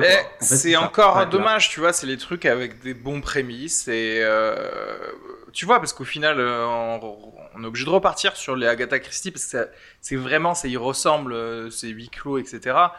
Les Agatha Christie, les Enfin, il y a des prémices qui sont très euh, basiques, quoi. Tu mm. vois, on est, on est dans une maison. Euh, tu vois, qui a tué euh, machin pour l'héritage, tu vois. Donc c'est vraiment un cluedo basique. Là, déjà, là, ça, ça, ça, le, pimente un peu, ça spice, things up. Le problème, c'est qu'il faut savoir utiliser tout le, tout ce que tu nous set up dès, dès, le début. Bon, sans compter que c'est vrai que si vraiment on doit commencer. En fait, c'est ça le problème, c'est que comme tu le fais pas trop bien le film, tu commences à revoir tout depuis le début et à tout critiquer en mm, fait. Mm. C'est-à-dire que ce, ce film, euh, euh, ce livre, pardon, comme tu disais, euh, Jean-Yves, le fait que tu crois pas trop, alors que parce que c'est un film français, etc., c'est un livre français, etc., bah, tu y penses parce que au début, la seule scène pour te montrer que c'est un livre qui se vend bien, bah, c'est juste une conférence de presse de Lambert Wilson avec des gens qui applaudissent. Ouais, mais en fait, tu vois, fais des montages où tu vois des copies dans plein de langues différentes. Euh, euh, fait un faux 60 minutes, tu sais, qui disent ah là là, tout le monde attend le, le tome 3. Enfin, je sais pas, oui, fait vivre le truc, un, tu vois. Un, truc, euh, un truc genre super caricatural à la Independence mais oui. tu vois des gens de, devant le Mais oui, mais en vrai, je t'assure, si tu mettais des, des, faux, des fausses photos Instagram de tout le monde qui lit ça pendant un été, etc. tu vois, genre, tu te dis ah ouais, c'est un truc mondial, tout le monde lit ce truc. Ah là, c'est, là, c'est juste. Euh, mais oui, mais là, j'y repense parce que c'est-à-dire que t'es au début du film, tu dis, tu vas pas commencer à critiquer dès le début du film, tu vois. Mais quand tu vois que c'est mal fait après, tu fais, ah ouais, mais c'est vrai que c'était mal fait dès le début. Ouais, ouais, mais moi ça m'a pas gêné parce qu'effectivement je suis tellement partie du postulat que, ok, donc c'est le truc de Dan Brown, c'est Inferno, ok, c'est transposé en France, ça s'appelle Dédalus, mais on est là-dedans. Et donc en fait, c'est vrai que moi c'était tellement ancré dans ma tête qu'il s'agissait de, de, ça que j'avais pas besoin de contexte, tu vois, j'avais pas besoin de vrai, ok, on s'en fout, va direct au fait, euh, let's go. J'ai compris de quoi tu vas. Écris-moi une nouvelle et envoie-la moi par mail et c'est réglé, tu vois. C'est dire genre faites un effort. Mais bon, là, je pense que clairement. Euh, mais c'est ça le pire, c'est que je pense que les, les, scénaristes, ils se disent Ah, on les a bien eus. C'est-à-dire qu'en fait, ils regardent leur fin et ils se disent Ah ouais, mais là, c'est pas possible de l'avoir vu arriver et tout ça. Mm. Et tu fais Bah ouais, parce qu'en fait, c'est assez inutile, en fait, tout ce que t'as fait. Et t'es d'ailleurs responsable de deux morts qui n'ont rien demandé, en fait. Mm. Oui, c'est vrai, c'est vrai, j'ai oublié Depuis ça. Depuis le début. Et en fait, t'es là, tu fais genre, ok, bon, et ben. Voilà, bref. Bon, sur le même sujet, je vous conseille carrément de regarder, euh, enfin, sur ces mêmes thématiques, euh, le, mystère Henri Pic avec euh, Lucini, c'est mm. carrément mieux. Et, et, aussi big up à Irina Mulhuil, la mule du Bureau des légendes, qui est la seule personne qui joue bien dans ce film, qui joue une flic qui joue, en, qui, qui joue genre 2 minutes 30. Et ben franchement, elle joue mieux que Lambert Wilson. Donc voilà. merci à elle, du coup, pour, pour, pour sauver tout ça. Et, et voilà, je, j'ai du mal à pas ce que vous avez pensé de, de, de enfin, le, le, le, climax, l'outcome final et tout, je, je, ne m'y intéresse pas en fait. C'est-à-dire que, tu sais, en tout, c'est lui finalement, euh, l'écrivain, machin, mais, mais on s'en fout quoi. Enfin, je, je, je sais pas, je m'y euh, intéresse tellement plus. Moi ça va, j'ai quand même réussi à raccrocher euh, quand, quand rythmique. En fait, moi, à partir du moment où j'ai décroché un peu le cerveau en me disant, bon, laisse tomber, t'auras pas du tout ce que t'attends t'auras pas la recherche, t'auras pas un intérêt spécial dans ce film, juste laisse-toi porter par le truc. Et donc, une fois qu'on est parti un peu dans le délire euh, révélation, donc vraiment, je pense, je sais pas, les 40 dernières minutes, là où ça s'accélère bien, machin, avec justement les flashbacks. Bon, j'ai pris ça vraiment pour ce que c'était. Euh, je sais pas si. Je pense que je le reverrai jamais, parce qu'en ah plus. Bah euh, voilà, mais. mais mais pour le coup, les 40 dernières minutes, je me suis dit, ok, bon, ça valait le coup, parce qu'en plus, moi, c'est vrai que j'avais pas deviné tout. Je crois que c'est un peu en cascade, hein, je crois. Y a, on, est en spoil là. Est-ce qu'on peut dire que là, ça y est, c'est la phase spoil, tout le monde s'en fout ou pas? Voilà, avec ce qu'on dit, je sais même pas si ça donne envie aux gens de le regarder déjà. Donc, euh, donc, on peut y aller, je crois. Non, mais parce que moi, moi, je me suis, enfin, à partir du moment où tu me set up tout ça, je, mon esprit part directement dans si ça se trouve, le vrai auteur, c'est un des traducteurs. Mm. Moi, j'ai pensé à ça directement.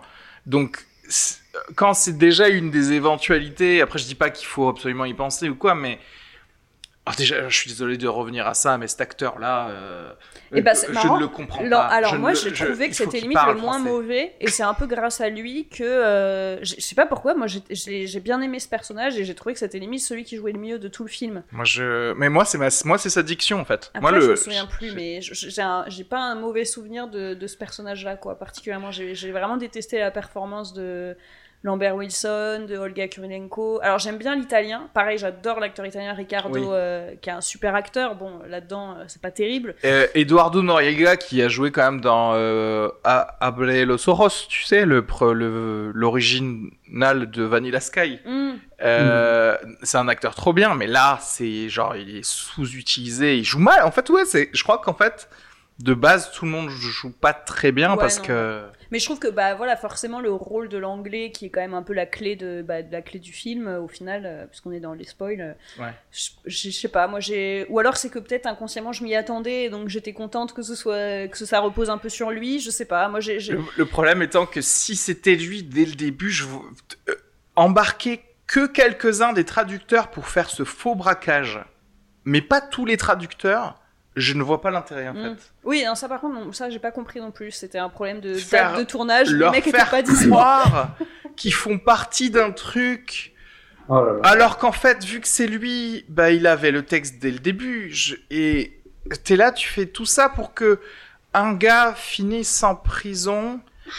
Mais enfin, je sais pas, il y avait mille autres manières de est-ce que le, faire avouer, Est-ce que, est-ce que le, le, fait de parler français, est-ce que c'est pas finalement un piège qui se referme sur eux à l'arrivée? Parce que, comme tu dis, moi, il y a, y a, plein de personnages, quand ils parlent français, j'ai l'impression que c'est les, les méchants allemands dans OSS 117 qui, parlent, qui parlent français. Ça. Et, euh, et est-ce que c'est pas ça le truc? C'est que, comme c'est pas leur langue maternelle, c'est un obstacle euh, au bout d'acting, peut-être C'est ça la question que je pose. Que... Bah, c'est tout le problème de casting. D'où moi je dis, euh, prends, euh, caste mieux, caste des gens qui sont bilingues. Oui, c'est vrai que moi, par exemple, je trouve que Cotillard euh, quand elle parle anglais, c'est une cata. Enfin, je trouve que de base, il y a la barrière de la langue qui fait qu'il y a peu d'acteurs qui, je trouve, euh, se démarquent en parlant une langue étrangère. Enfin, il y a toujours un.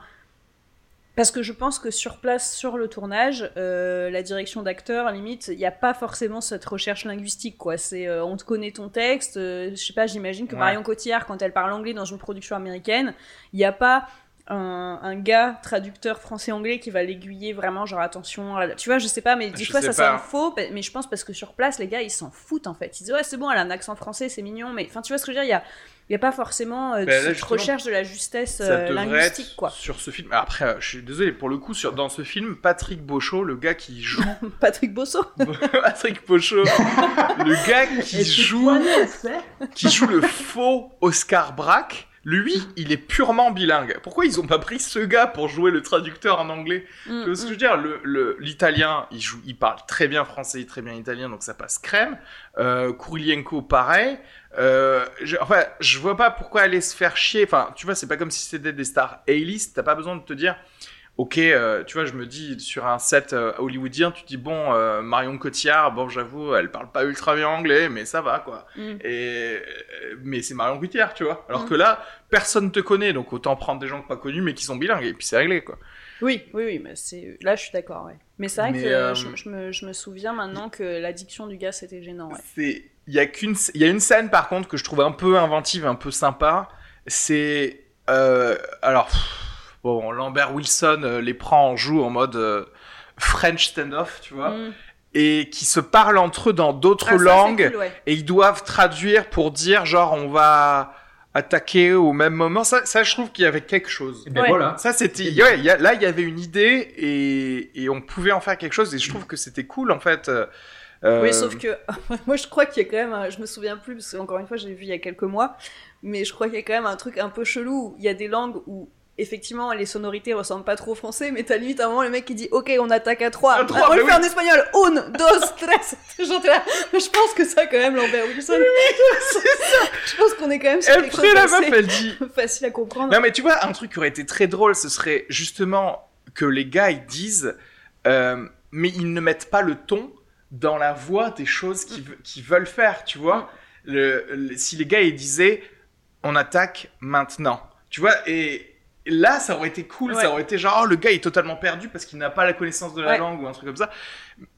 Mais bon, l'idée, ne serait-ce que l'idée de se dire, tiens, euh, euh, ils peuvent perdre quelqu'un par l'interprète, la, traduction. C'était, c'était marrant, mais, mais, je trouve qu'en fait, le film aurait dû être plein d'intelligence comme ça de scènes avec de l'utilisation des choses comme ça. Pour moi, il aurait dû y avoir des clans euh, linguistiques aussi, de genre, euh, il y en a un qui devient parano parce qu'il entend toujours les autres parler portugais et lui il parle pas portugais. Euh, du coup, ils sont là. moi, du coup, je bah, tu vois, j'aurais imaginé. Moi, je m'attendais vraiment à ça parce que clairement, tu te retrouves entre traducteurs, tu sais exactement quelles sont les langues en présence et au bout d'un moment, si tu veux ne pas être compris des autres, tu vas dire, ah, tiens, je vais discuter en allemand avec un tel. Enfin, ouais, bien que, genre, il se crée l'axe et l'alliance, tu sais, il y a les... Anglais contre les Allemands. Ça aurait été trop drôle. Moi, j'aurais trouvé ça vraiment bien. Ou là, justement, t'avais un peu aussi ce genre de truc dans l'auberge espagnole où t'avais des moments comme ça de croisés qui étaient assez cool. Et, je parle, je parle sous le, sous le contrôle d'Emma par rapport à ça, d'autant que moi, les gens que j'ai pu rencontrer qui étaient dans la traduction, il y en a beaucoup qui parlent plus de deux langues, quoi. Mm. C'est-à-dire que tu as beaucoup de gens qui, sont, qui ont une espèce de, de maîtrise polyglotte qui fait que c'était largement exploitable. Et puis aussi, tu vois, le, c'est bien ce que tu dis, Areski, par rapport au, fait de mieux exploiter la langue étrangère. Et à l'arrivée, encore une fois, le piège se referme sur eux parce qu'ils veulent faire passer ce, ce, ce, contrat de, du français comme langue passeport. Mais à l'arrivée, l'ironie, c'est que c'est un film, et on dirait qu'ils veulent faire un film américain, en fait, tu vois. Alors pourquoi pas aller à fond dans ce truc et faire un film franchouille, quoi, tu vois, mettre, je sais pas, mettre Claude Lelouch pour le faire, quoi. Enfin, tu vois, euh, aller à fond dans un truc quasiment de revendication, tu vois. Et, euh, et là, on, est arrivé sur un truc qui veut, euh, comme un peu un film, un film un peu moyen de studio américain, où ils, veulent tellement faire tout, niveau marketing, niveau, faut que ça plaise à tout le monde, faut qu'il y ait de l'action, faut qu'il y ait du suspense, mm. que, bah, à l'arrivée, c'est juste moyen, quoi. Mm. Mm. Non, c'est vrai.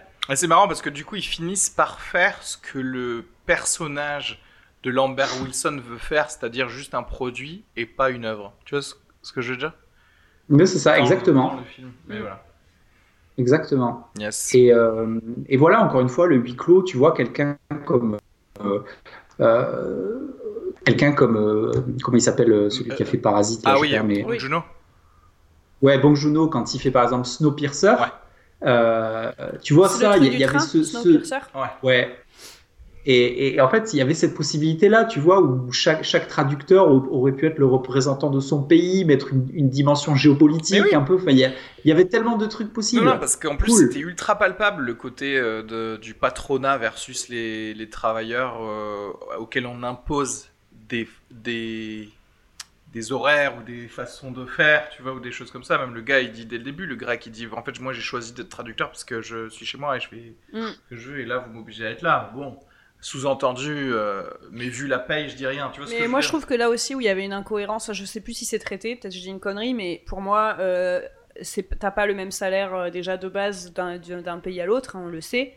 En plus, je pense qu'à un moment, il y a eu une phrase comme ça. Il y a une phrase qui gagne le moins. Ouais. Mais, ça n'a pas été traité, du coup, personne n'a Et puis, t'as plein de trucs, tu sais, c'est un truc tout con, mais qu'il faut pas les chercher très loin. Euh, c'est un truc qui s'appelle le taux de foisonnement, c'est-à-dire que le nombre de mots, euh, tu es, aussi payé en fonction du nombre de mots à l'arrivée, tu vois. Et t'as vachement de traducteurs qui ont tendance à être dans l'explicitation à mort avec des paraphrases hyper longues pour gagner plus de thunes. Et je me suis dit, ça aurait été aussi rigolo d'avoir des, des trucs où justement, t'en as un qui dit putain, mais moi je suis deck parce que ma langue elle est beaucoup plus succincte que la tienne, et toi tu vas te faire max de thunes parce que t'es là avec tes explications de merde et tout. Enfin, il y avait trop de petites choses rigolotes à faire, quoi. Et euh, bah... Mais oui, grave. Et puis tout à l'heure, Emma, tu parlais des stéréotypes. Moi, je pense qu'une idée qui aurait été géniale, c'est euh, qu'on ne sache pas leur nationalité, en fait, que tu sois toi en tant que spectateur piégé par des stéréotypes à te dire ah lui c'est peut-être le portugais, lui c'est peut-être l'italien, tu vois, il y avait ça aussi comme possibilité de, de te mettre aussi un peu euh, en, en, coupable de céder à des stéréotypes, parce que là c'est grossier, quoi, ouais, ouais. Oui, oui, bah en fait, en fait c'est comme si on se disait on n'a pas le temps, tu vois, pendant tout le film, c'est un peu genre le on n'a pas le temps, on n'a pas le temps de, de parler de ça, on n'a pas le temps d'être dans la finesse, on n'a pas le temps d'amener correctement le truc. Bon, voilà, donc euh, ça va au plus pressé, et, et, en même temps, paradoxalement, il y a quand même une grosse longueur au milieu, donc... Euh, oui, mais ouais, c'est ça le problème, c'est on n'a pas le temps parce qu'on doit vous faire un triple twist à la fin. Ouais. Ouais, mais non. Mais avant, avant le triple twist, vous aurez quand même 40 minutes où vous pouvez clairement faire la sieste. Juste. vous, revenir vous, vous réveillerez, il y en aura deux qui seront morts, mais on s'en bat les couilles. on s'en bat les couilles, exactement. Combien vous mettriez de miam, du coup, à ce film? Sur 5 Moi, je mets quand même 3 parce que, parce ah que même si ça m'a déçu, j'étais personnellement assez contente au moins qu'il y ait un film qui s'appelle Les Traducteurs. et qui et qui est un blockbuster en plus. T'as ton blockbuster c'est ça. Non mais je me dis au moins bon même si c'est mal fait et voilà je l'ai assez dit mais euh, il y a eu une volonté peut-être de se pencher vite fait sur ce métier et c'est cool. Voilà. Je mettrais 3 mais matez-le en mode sieste un dimanche après-midi c'est parfait. Ouais. Jean-Yves. 2 2 sur 5 ouais je crois que c'est pareil parce que c'est quand même assez mauvais comme note c'est à dire ça fait 4 sur 10 quand même sur IMDB c'est moche quoi mais, mais deux parce que euh, esthétiquement c'était pas dégueulasse et je trouve que j'aime bien les bonnes idées, mais euh, bon après c'était pas abouti, mais au et Ça me fait penser d'ailleurs juste à, je sais pas si vous aviez vu ce film euh, qui s'appelle, je crois que c'est genre The, The Exam. Ah ouais, c'est un peu le même genre. C'était un super pitch euh, où, en gros, je crois que c'est une grosse entreprise euh, qui fait un recrutement où c'est un, un examen. Ah et en fait, euh, il y en a ah qu'un à la fin qui sera recruté. Et en fait, ils sont pareil dans un espèce de bunker et ils doivent résoudre ah, une énigme, enfin un truc. Et du coup, ils ont, je crois un papier et un crayon et, en fait ils savent pas ce qu'ils doivent faire les gars. Et petit à petit bref ils se rendent compte qu'en fait il y a des indices dans la salle. Et l'idée c'est de sortir du truc. Et celui qui arrive à sortir du truc il est embauché. Enfin je sais pas. Bref il y a un peu le côté de last man standing euh, qui a le job quoi de quoi Ça se finit en un peu Battle Royale. je sais plus, mais je crois que ça se termine où genre justement un des gars, euh, un des patrons était dans la salle au final et il ah, observait parce qu'ils se fight. Il y en a, il y a des morts aussi là-dedans. Enfin, ça part un peu en couille et ça me fait un peu penser à ça dans le côté euh, triple twist à la fin, tu vois. Mais les, les, les films à concept, c'est toujours, euh, c'est toujours sympa, mais c'est quand c'est bien abouti en fait, tu vois. Justement, en, peut-être peut-être en raccrochant un peu à aux films qui sortent et dont on a déjà parlé dans fin de séance, The Hunt, c'est un film à concept, euh, mais sur lequel ils ont plutôt bien euh, élaboré l'idée principale, tout en créant quand même un petit peu des personnages, même si caricaturaux, dont tu, dont, tu, dont tu veux savoir la, mm. la fin en fait, en tout cas. Voilà. Ah oui, mais là, là, la différence de, et as totalement raison de parler de ce film, qui est clairement cool à regarder, c'est que The Hunt est un film qui se prend pas complètement au sérieux non plus. c'est ça aussi. Alors que, alors que les traducteurs, ça se prend vraiment au sérieux. Et alors, pour revenir à ce que je disais tout au début, c'est-à-dire que c'est un film qui se prend pour un livre, en fait. Qui, tu sais, quand hmm. parfois il y a des livres qui se prennent, et très souvent les livres se prennent au sérieux parce que les gars se disent, euh, bah, j'ai écrit un truc, euh, c'est sérieux. et du coup, là, euh, ouais, il y a, y a, quelque chose de pas du tout cinématographique dans tout ce qui est donné en fait dans, le, dans, dans ce film. Est-ce que c'est pas juste que c'est une mauvaise réelle Ouais, bah ouais, ouais.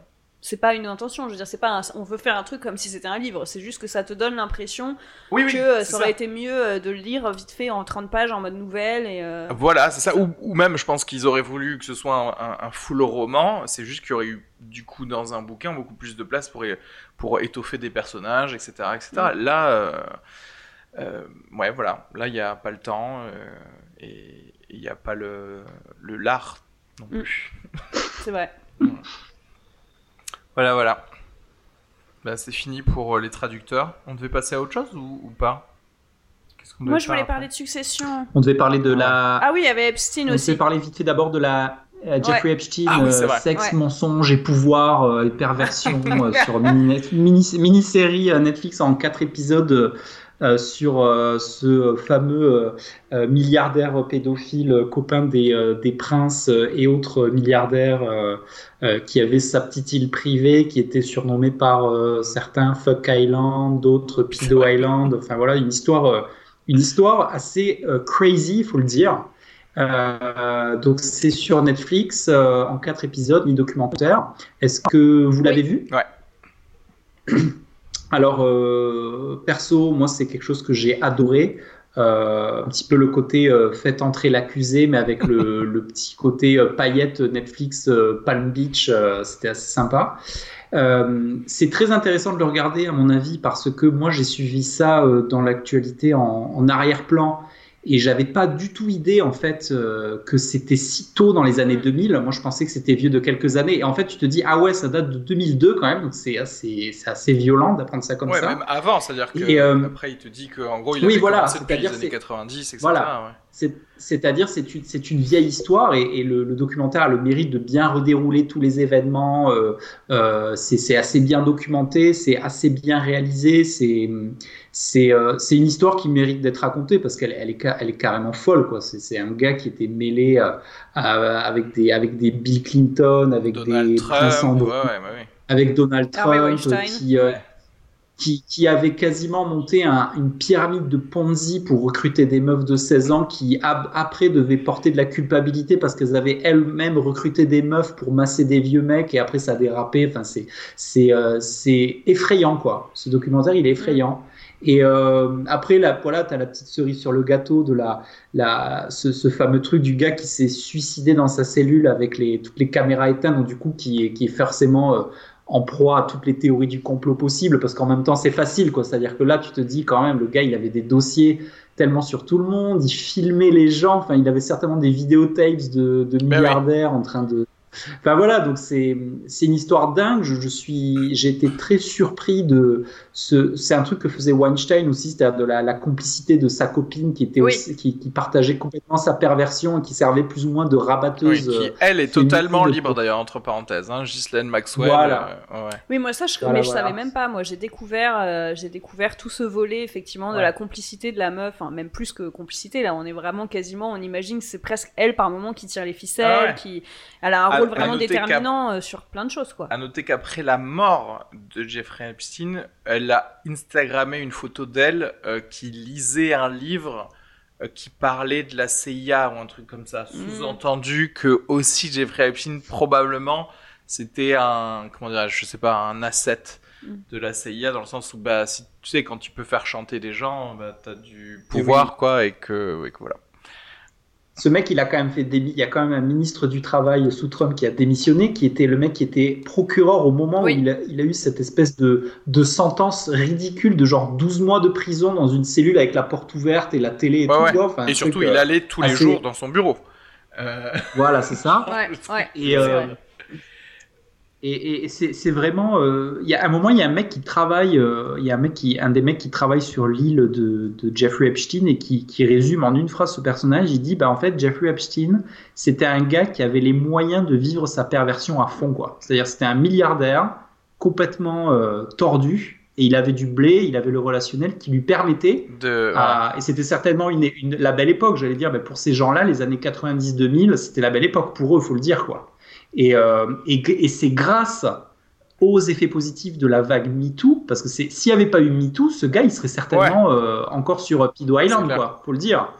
Euh, et, c'est grâce à ça que toutes ces femmes qui, qui sont extrêmement courageuses dans leur discours, j'ai trouvé que le, le, cheminement des interviews dans le documentaire est extrêmement bouleversant en fait. Il y a des fois, il y a des ces filles qui parlent, là, tu te dis mais c'est ce qu'elles ont vécu. Enfin, c'est effroyable. Parce que chacune au début parle juste de, tu sais, son expérience, et puis petit à petit, tu vois à quel point, en fait, elles sont interconnectées aussi entre elles, à quel point, comme tu disais, ils, lui ils, leur ont, ils leur ont rajouté de la, de la culpabilité à elles, mais du coup. Oui, c'est euh, l'ancrage de l'emprise. Euh, ouais c'est moi c'est ça qui m'a le plus euh, bouleversé c'est de se dire au début euh, bah évidemment elles sont jeunes etc mais tu as tellement en face de toi la toute puissance bah euh, de l'argent de la politique du pouvoir de tout en fait de tous les circuits de tous les réseaux avec voilà je te paye tes études et du coup la menace cachée de sans moi tout s'arrête et en plus il va aller chercher dans des milieux qui sont toujours extrêmement oh, bah défavorisés et, culturellement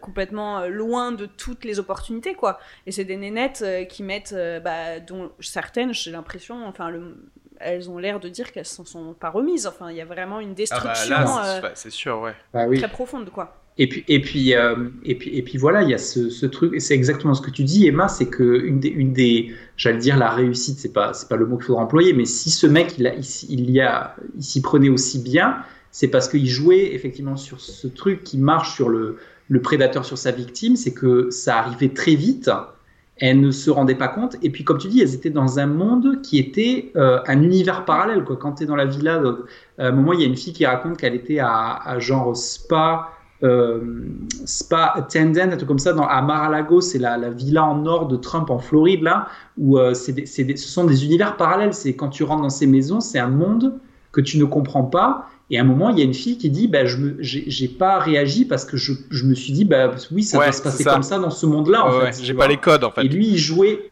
il, jouait sur ça, sur le.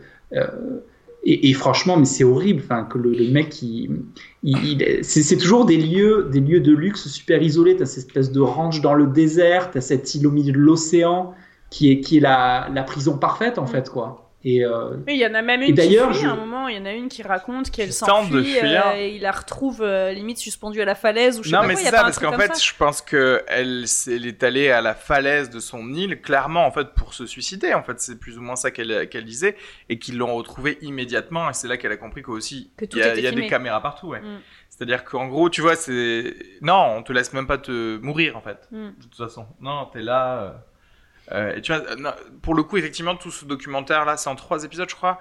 Euh, quatre. Euh, au moins, il donne la parole aux victimes, tu vois. Ce qui est assez rare, dans spécialement dans le truc de Jeffrey Epstein, où pendant longtemps, si t'écoutais des podcasts et tout, c'était très rapidement euh, genre ultra conspirationniste, etc. Et qu'en fait, du coup, on s'en foutait un peu des victimes. Alors qu'il y en a, tu vois.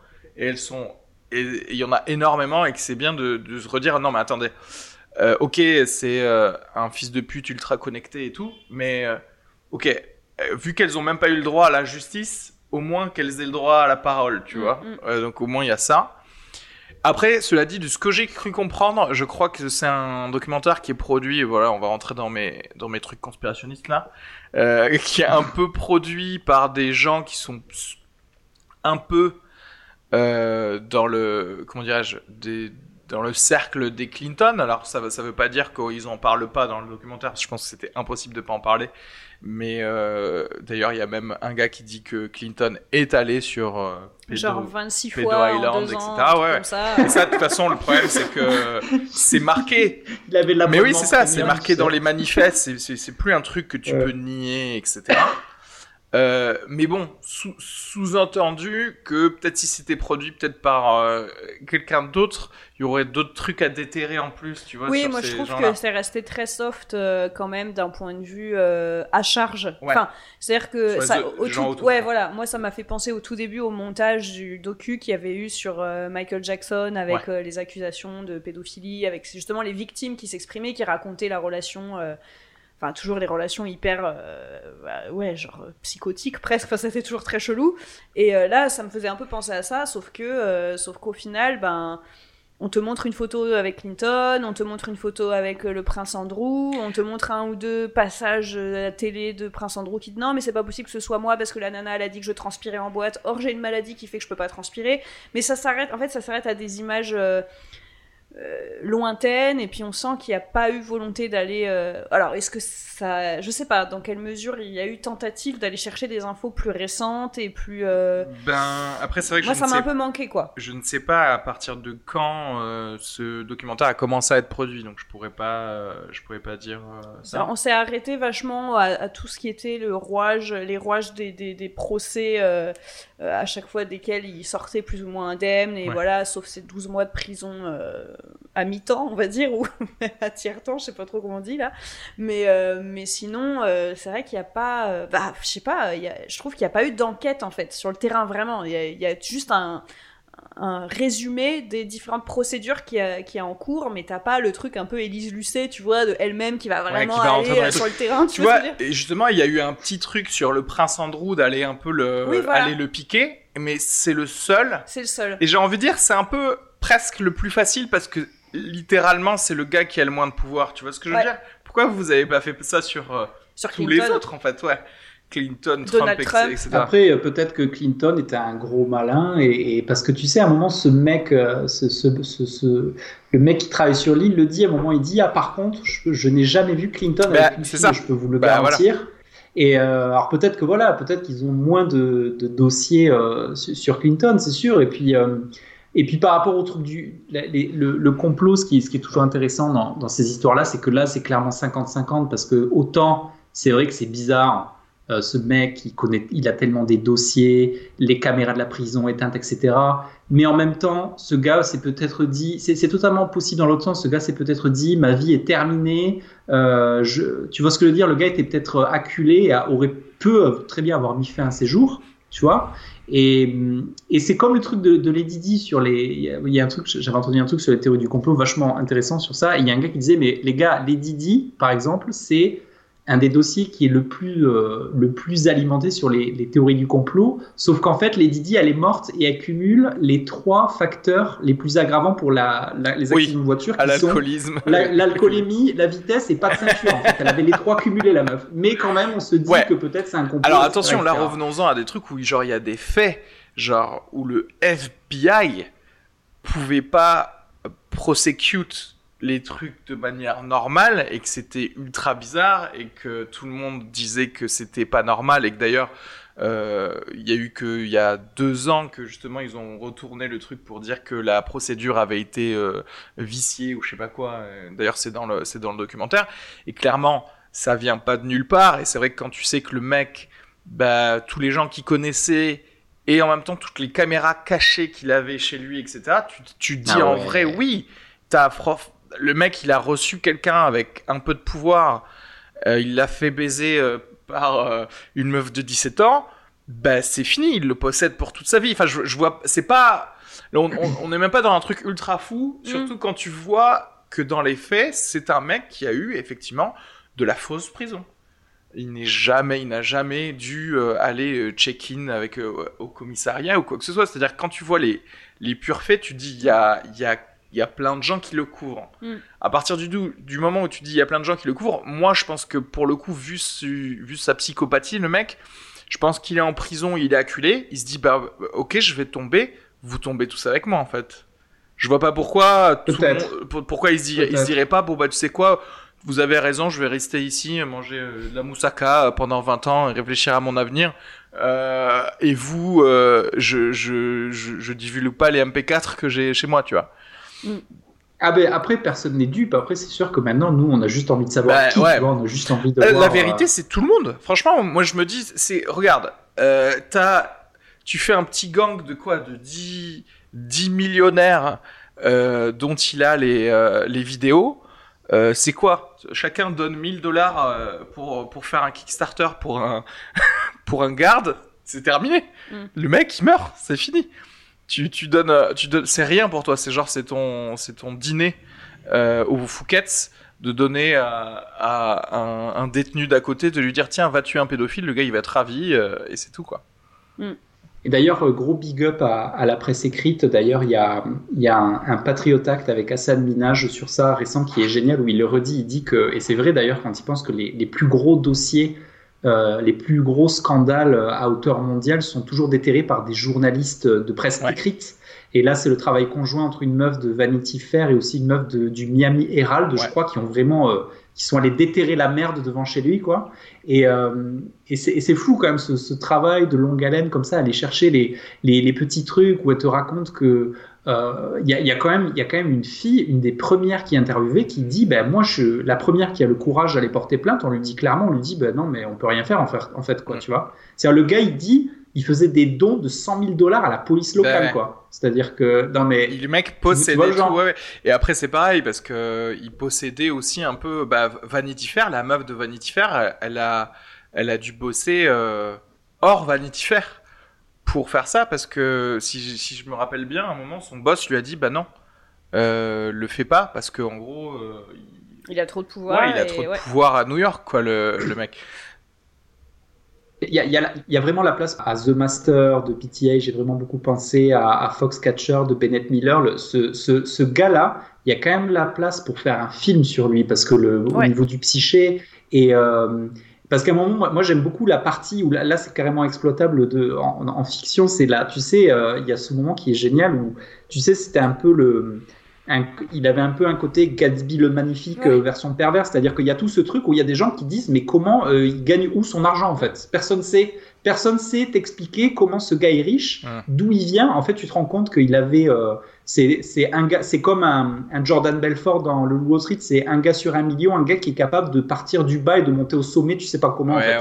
Le gars, il a, il a un truc magique en lui qui fait qu'il peut regarder un milliardaire, un milliardaire dans les yeux et lui dire vas-y je m'occupe de ton portefeuille le gars dit ah ouais ok et à l'arrivée il va se rincer sur lui et le gars s'est fait et il y a, y a, un gars qui le dit à un moment tu sais le gars qui possède euh, qui possède Victoria's Secret il dit euh, dit bah en fait euh, il m'a il m'a manipulé quoi. Je me suis, j'étais comme envoûté quoi par ce gars. ouais, ouais, ouais, mais ouais. Après, euh, voilà, je, c'est, le gars il dit ça euh, pour être une victime aussi. C'est-à-dire qu'en fait, euh, moi je, peut-être, ouais. J'ai envie de dire, je, je, je, crois juste que je ne sais pas. On ne sait pas ce qui se passe. C'est-à-dire que pourquoi pas aussi avoir commencé dès le début son truc de pédophile avec le gars de Victoria's Secret et du coup, il lui a dit, bah, je m'occupe de ton, euh, de placer ton argent. Et le mec, il a fait, bah, bah, ouais, en fait. oui, et puis je pense que c'est pareil. On a tendance un peu à dissocier. Tu sais, on dit tout le temps, oui, non, mais il y en a qui ont été vus sur l'île, mais jamais avec des jeunes femmes. N'empêche que, je veux dire, si t'es sur l'île et que tu vois ce qui se passe, ah t'es quand même à la base censé le dire à la police, euh, dire, hé, c'est quand même un peu bizarre. enfin, tu vois, c'est que quelque part, même si tu te dis, non, mais moi, je suis clean, j'ai rien fait ou euh, bah non, en fait, t'es complice. D'une certaine manière, t'es complice, tu sais ce qui se passe, c'est de notoriété publique, enfin, gère public dans, dans, ce cercle privé en l'occurrence, mais voilà, tout le monde le savait. Donc au bout d'un moment, tout le monde est lié par le secret plus ou moins trempé euh, à hauteur des genoux ou à hauteur de cuisse, tu vois, de euh, est-ce que, euh, est-ce que j'ai, fait de la merde ou pas, mais juste à assister à des trucs qui sont complètement choquants et était tenu par les couilles. ouais. Et donc, oui, tous ces mecs qui disent oui, il avait un charisme incroyable, il m'a manipulé, je me sens bête aujourd'hui. Moi, je pense qu'il y a peut-être. Ouais, un petit peu de, au moins du déni. il y a soit du déni, soit aussi le. c'est un peu facile de, de, dire ça maintenant, sachant que potentiellement pendant des années, tu t'es fait rincer et tu. ouais ouais, tu, tu t'avais bien conscience du deal de euh, tu fermes ta gueule, quoi. Ouais. Après, tu, on sait pas, on n'est pas encore millionnaire, hein. Peut-être on. Peut-être qu'il n'y a que ça d'intéressant au bout d'un moment. Tu sais, es là, tu fais les sacrifices humains et des trucs comme ça. Hein. Sinon, tu, tu t'emmerdes trop, hein, peut-être. Mais moi, ça me terrifie. Enfin, c'est vraiment ce genre de documentaire, même si on le sait, surtout avec MeToo, on a énormément parlé de bah, de tout ça. On a eu beaucoup, beaucoup de témoignages de victimes, euh, de, de...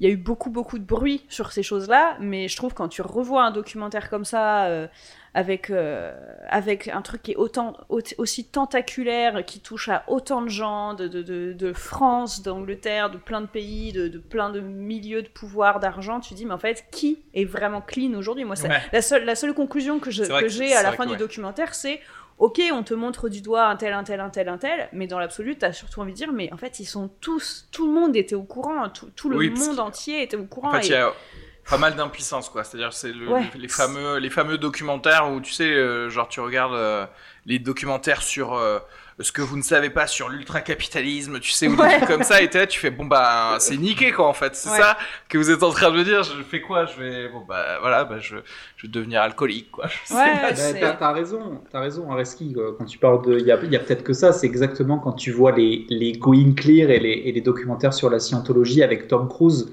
où, en fait on te dit clairement que Tom Cruise il a le rank assez élevé qui lui permet de tuer des gens sans que personne voit quoi que ce soit dans. Où est la, où est la femme de Ron Miscavige? La femme de Ron Miscavige a disparu. A disparu, voilà, c'est ça. Et que et qu'en fait c'est peut-être ça la clé, c'est qu'il y a des dans un système euh, où le, le but c'est d'avoir le plus d'argent, mais quand tu as tout cet argent, qu'est-ce que tu fais pour t'amuser? Ils ont besoin de s'amuser ces gens-là, de dire voilà.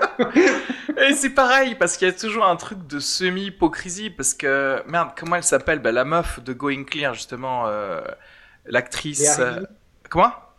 Rimini Ouais, Léa, Rimini, en fait.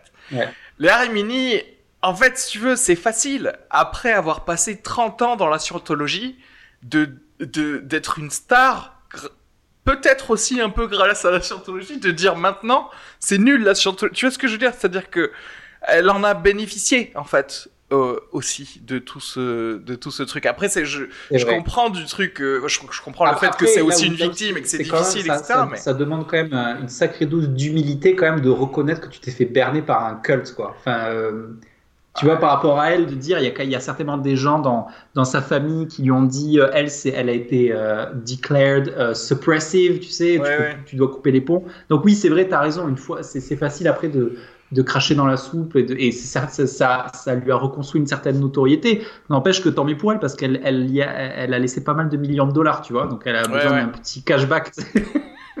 ouais, ouais, voilà.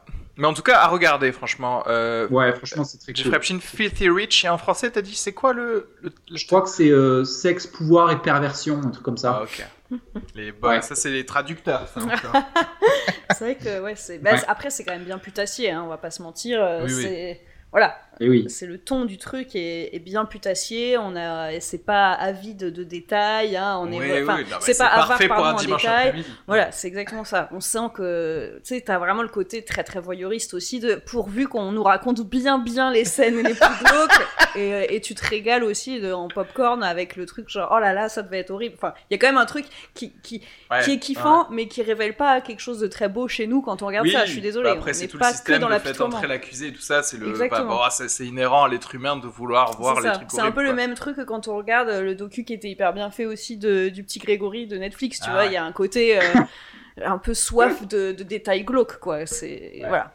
Et, et, ça, c'est appuyé par le côté euh, mise en scène pop magazine Ikea de Netflix, en fait. C'est, tu sais, avec ce petit, ce petit montage Photoshop avec MC dans un, dans un dollar avec marqué perversion. Oui, bah oui, c'est marrant, quoi. Yes. Euh, quoi d'autre? Euh, Oui, tu voulais nous parler de Succession parce que tu viens de découvrir Succession. Mm, t'as tout vu? J'ai tout vu. Euh, vous avez vu les deux saisons? Ouais, nous on en parle quasiment tous les épisodes. C'est vrai? Bah déjà, détail mais qui a son importance pour moi, c'est le plus beau générique, la plus belle musique de toutes les séries confondues que j'ai vues de ma vie quoi. Ce générique, c'est vraiment le truc que je peux écouter juste comme ça en... pour le plaisir. Donc le générique est magnifique. Euh, après, moi j'ai été un peu déçue parce que on m'avait dit tu verras la saison 2 est vachement meilleure que la 1. Alors que si t'as kiffé la 1, tu vas voir, tu vas, ça va être stratosphérique la saison 2. Et du coup, bah, j'ai vraiment préféré la 1. J'étais un peu déçue par la saison 2, mais euh, je trouve que c'est quand même une série euh, à voir. C'est hyper bien, ouais, c'est hyper bien joué, c'est hyper bien fait. c'est l'acting est vraiment excellent. T'as les deux, toi, d'affilée. Ouais, j'ai tout vu d'affilée. Euh, enfin, je sais pas, je trouve c'est bien écrit, c'est bien fait. Il y a quand même des lenteurs. Enfin, c'est un rythme particulier, mais euh, mais ouais, moi j'ai trouvé que dans le côté euh, shakespearien un peu des, des, trucs vraiment de père, bah voilà, d'héritage, de succession, de tuer un peu le père, tout ça, vraiment c'est trahison intrafamiliale complètement gerbante avec des trucs. tout est sale, tout est vraiment filthy pour le coup, genre. Ouais euh, et c'est euh, tout ça, bah, évidemment, dans un truc multimilliardaire, euh, policé, avec enfin, l'envers du décor. Enfin, moi, la scène qui m'a le plus marqué, sans spoiler, c'est vraiment le mec qui se branle contre la fenêtre, tu vois, vu ah sur les, les, tours du quartier d'affaires de New York. Enfin, voilà, il y, y, a des vraies scènes pour moi qui sont un peu géniales, quoi. Ouais, ouais. Mais il se passe quelque chose de manière générale, j'ai l'impression, dans, dans les productions hollywoodienne ou télévisuelle, HBO, etc. Euh, tu vois, il y a Succession, Billions, ou même des documentaires comme ça sur Jeffrey Epstein, etc., où, j'ai l'impression que enfin les États-Unis euh, sont en train d'avoir une espèce de conscience de, euh, du fait que finalement, on ne va peut-être pas tous devenir milliardaires. Hmm. Et du coup, on a le droit de les critiquer, les milliardaires, mm, tu mm. vois. C'est parce que y a souvent cette culture américaine, on, euh, on en parlait tout à l'heure du fait que Florence Foresti, euh, tu sais, tu l'avais dit, euh, Jean-Yves, Florence Foresti avait tenté des vannes sur le, à la, à la Dave Chappelle en disant ouais, maintenant je suis riche, j'ai des maisons secondaires et que ça, ça passe pas très bien.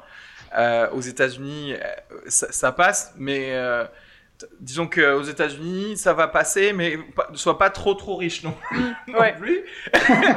et, presque, et du coup, tant mieux. On commence à se dire bon, peut-être c'est pas normal de pouvoir avoir une île dans laquelle tu fais venir des enfants, tu vois. Peut-être que on va mettre une limite quelque part. C'est vrai. D'ailleurs, Emma, tu parlais du générique euh, que j'adore aussi. Je te conseille d'aller voir la, genèse du générique par le compositeur. Ah tu l'as vu Ah, ah bon. C'est ah, bah, trop bien. Voilà, donc du coup, allez, voir ça, ça, ça raconte le, le, sens que peut porter une musique et qui se répercute euh, dans les personnages derrière. Et, et, euh, et, je suis un, peu comme toi, c'est-à-dire que moi, il y a un truc qui m'avait un peu saoulé, c'est que j'ai lu, je pense, au moins trois fois dans des articles de presse euh, cinéphile, l'épisode final de la saison 2 de Succession, c'est le meilleur épisode de série de tous les temps. Enfin, je l'ai lu beaucoup, ça, c'est le final le plus. Ah, la, l'apothéose, c'est génial. Donc, même si cet épisode, c'est vrai, il est très bien sur le bateau là Euh, c'est pas non plus. J'étais forcément un peu déçu euh, toujours quand t'as de la, de la sur-hype. Mais je te rejoins totalement dans ce que tu dis, le côté shakespearien, le, le, le roi ouais. Lear, hein, carrément, hein, ce père qui, euh, qui est euh, complètement aveuglé par le, le, truc de la succession pour les enfants, tout, tout, chaque personnage avec Kendall qui est le, fils complètement névrosé, écrasé par son père, qui, qui, se met à chanter du rap là devant ah, tout oui. le monde. Là, c'est complètement. Enfin, ils, ont, ils sont tous. Et puis tu vois, tout à l'heure, on parlait de on parlait d'un film qui est mal joué, et là on a quand même une série qui est extrêmement bien jouée. C'est-à-dire les acteurs, tu, tu, tu, tu, tu bois leurs paroles, c'est-à-dire que tu te dis ce gars est vraiment le fils d'un milliardaire qui veut écraser son père. Enfin, tu, tu ouais. le vois, quoi. C'est-à-dire c'est tellement. Euh, il y a quelque chose de de surréalisme. Le, le, le, le, personnage du gendre est ouais, génial Tom. aussi. Le, le, mari de, le mari de Chivonne, là, qui, qui, il y, a, il y a une scène bouleversante sur la ouais. plage où il lui explique que clairement il est malheureux en fait et que finalement il a beau avoir tout le fric du monde, si c'est pour être écrasé, humilié par sa femme, enfin sa femme lui dit quand même, enfin il se fait même pas soutenir par sa femme. Ah, quoi. Enfin, c'est bah, le, le, oh. la scène euh, après leur mariage euh, où elle lui dit euh, que, ah là là. en fait je trouve que dans ce film il y, y a, enfin dans cette série pardon il y a il y a vraiment, moi ça me, ça me touche, ça m'émeut, ça me remue, enfin toutes les intrigues, c'est-à-dire que tu sais que ça va arriver, tu sais qu'il va y avoir des confrontations, ils se font tous des coups de pute, mais au moment de la confrontation, t'es jamais déçu.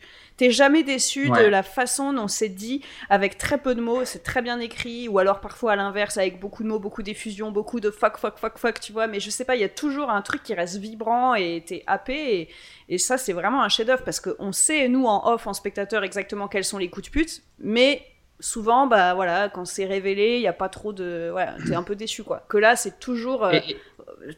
Ah, ouais, ouais. magnifique. Et puis, ce... tout à l'heure, on parlait de, de Epstein, le, le, les, les, mondes qu'on ne connaît pas qui, sont, qui, qui, qui, qui croulent sous l'argent. Et là, là c'est ça aussi. Tu, on, te, on te met dans un monde avec des, des relations où euh, ça, je crois que c'est au début de la saison 1, c'est-à-dire que Shivon, elle va se marier la, la, la discussion qu'elle a avec son mari, c'est ah avant le mariage, mon avocat enverra les papiers à ton avocat. Mm. Il parle d'amour par avocat interposé alors qu'ils s'aiment, mm. tu vois. Enfin, il y a quand même ce truc de et genre tu sais très bien que les euh, épouser une fille de milliardaire, euh, il y a forcément des dossiers de ouf. Enfin, c'est euh, ah le, le, personnage, il y a Greg Dieg aussi qui est un de mes personnages préférés, qui est le le, le neveu un ah, petit oui. peu qui essaie tant de, de, de monter monter dans la boîte.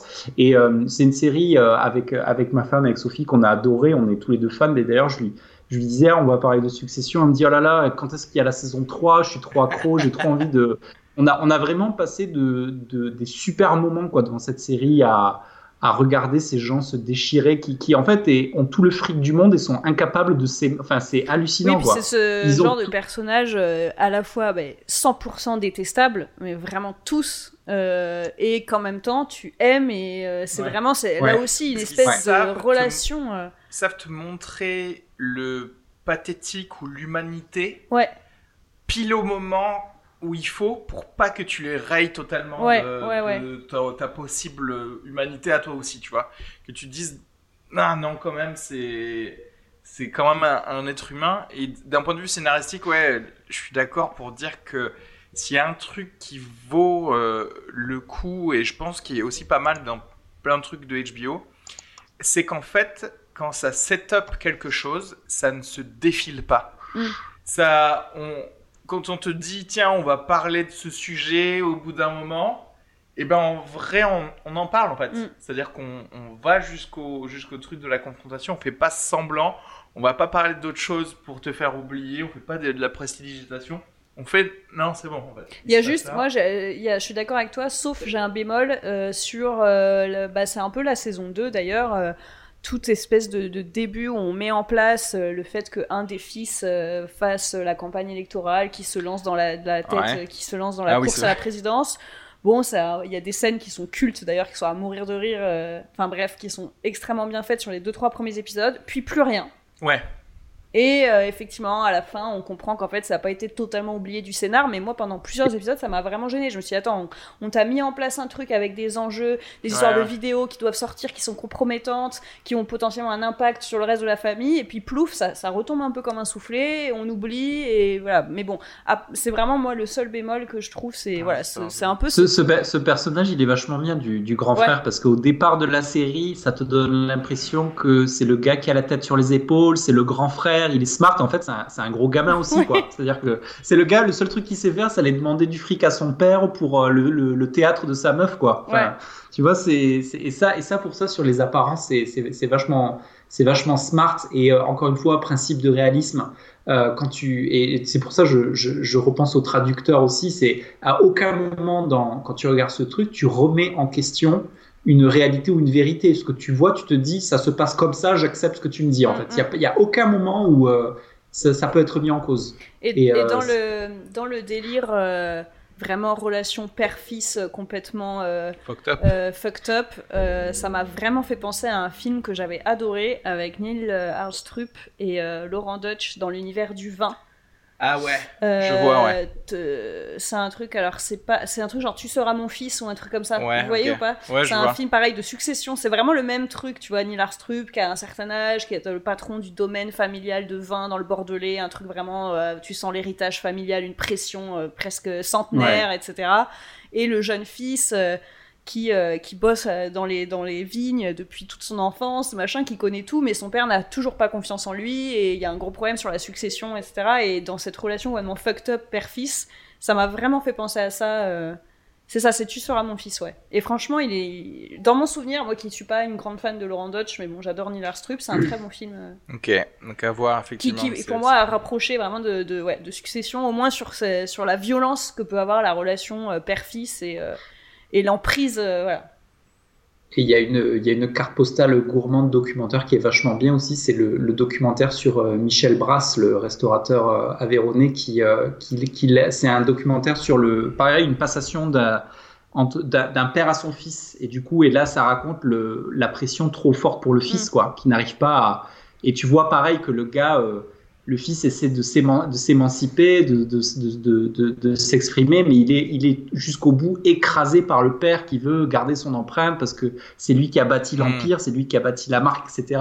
Et ça, tu as raison de le dire, c'est visible partout où tu as le moindre gars qui a monté une affaire pour le léguer aux enfants, c'est très compliqué, mm. quoi. Ça, ça réveille des choses. Oui, ce que j'aime bien et qui est montré dans Succession, c'est euh, il y a une scène qui est magnifique où en gros on comprend que euh, de manière sous-jacente, ce qui, ce, qui, ce qui énerve le père dans le fait de léguer à ses enfants, c'est de dire moi j'en ai, chié, mais vous vous êtes nés déjà avec la richesse et que quelque part vous êtes un peu des petits ingrats et j'ai envie que vous en. Enfin, il y a un côté très pervers de. faut, Que vous en, faut vous en baviez comme moi j'en ai bavé. Il n'y a pas de raison que tu aies tout cuit dans le, bec. Donc cette espèce et puis le fameux truc de, c'est qu'il veut pas mourir en fait. C'est juste qu'il veut absolument être immortel et que et qu'en vrai, même si tu lui disais, euh, bah, une fois que tu seras vraiment mort, tes enfants vont mener le truc droit à, à, sa perte, il serait content. Mm. Parce que tu sais qu'il y a le côté, il y a, y a, que moi qui ai pu faire ça, tu vois. Ouais, ouais, c'est vraiment ça, c'est le côté, je suis irremplaçable, toute cette... Ouais, euh, c'est ça. Ouais. Et, et, puis, y a, et puis, sur certains personnages, ça... ça ça aggrave complètement le, côté ce que tu dis du père. Et là c'est quasiment pathologique quoi, sur l'envie de, de, jamais. C'est-à-dire que si tu veux les personnages de Kendall et Shivon ils sont carrément euh, ils sont carrément compétents pour reprendre la boîte en fait. Totalement. on te le montre comme ça. Et du coup et c'est ça qui, qui, est dramatique c'est que Kendall tu, tu, vois vraiment un gars qui dit et toi tu t'es spectateur à sa base tu te dis mais putain mais ce mec c'est il a, il a finalement de la chance d'avoir son, son, un fils qui pourrait reprendre comme ça. Et lui tu vois, aggrave le truc en permanence de. Euh, euh, il y a toute la partie où il est malade, il devient limite sénile au début, qui est vachement bien, où tout le monde s'excite comme des puces pour savoir qui va gratter le truc avec, le, avec sa nouvelle femme. Avec, ah, euh, à un moment, il y a un truc vachement bien aussi, ils vont voir leur mère en Angleterre. En fait, ils vont la voir une, une, fois tous les dix ans juste pour lui demander un truc administratif, tu vois. Genre, ils ont même pas de relation, des relations normales, quoi. D'ailleurs, Kendall se retrouve en face à face où là, vraiment, lui, il est au fond du saut, ah en dépression, et, et, sa mère lui dit Ça, n'a pas l'air d'aller euh, ouais, maman, On, imagine qu'ils vont enfin parler, qu'il va pouvoir se livrer enfin à quelqu'un. lui dit, bah écoute, si ça te dérange pas, on parlera au petit-déj. Et là, évidemment, le lendemain au petit-déj, elle laisse un mot, elle est partie. Enfin bref, tout ce truc vraiment, lui, il est. Là, c'est vraiment le. La victime jusqu'au bout. Et en même temps, c'est horrible parce que tu te dis, tu peux pas. Tu t'apitoies sur un personnage qui, paradoxalement, a tout ce qu'il veut dans la vie, qui a tout l'argent du monde, qui aura jamais de problème pour trouver un emploi, mais, mais tu vois, et en même temps, qui a toute la, détresse. C'est tout le propos du film du, de la série de côté de en fait les, leurs parents leur ont donné l'argent et que du coup ça les dédouane d'être des parents en fait. Tu vois?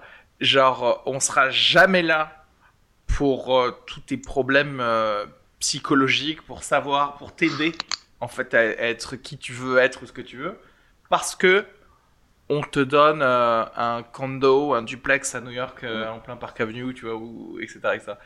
Et ouais, cette scène, elle était assez forte. Ouais, c'était le côté de, à partir du moment où elle dit demain, bah c'est fini en fait. Mm. Et en, en, vrai, moi je me disais, le lendemain, bah, c'est lui qui du coup ne va pas parler parce que tu sais, il, a, il, a, il a perdu son, son truc. Et pire que ça, c'est qu'elle est même pas là. Et, au cas où, vraiment ça, quoi. ouais, au cas où il ait vraiment besoin de me parler, vaut mieux que je sois pas là.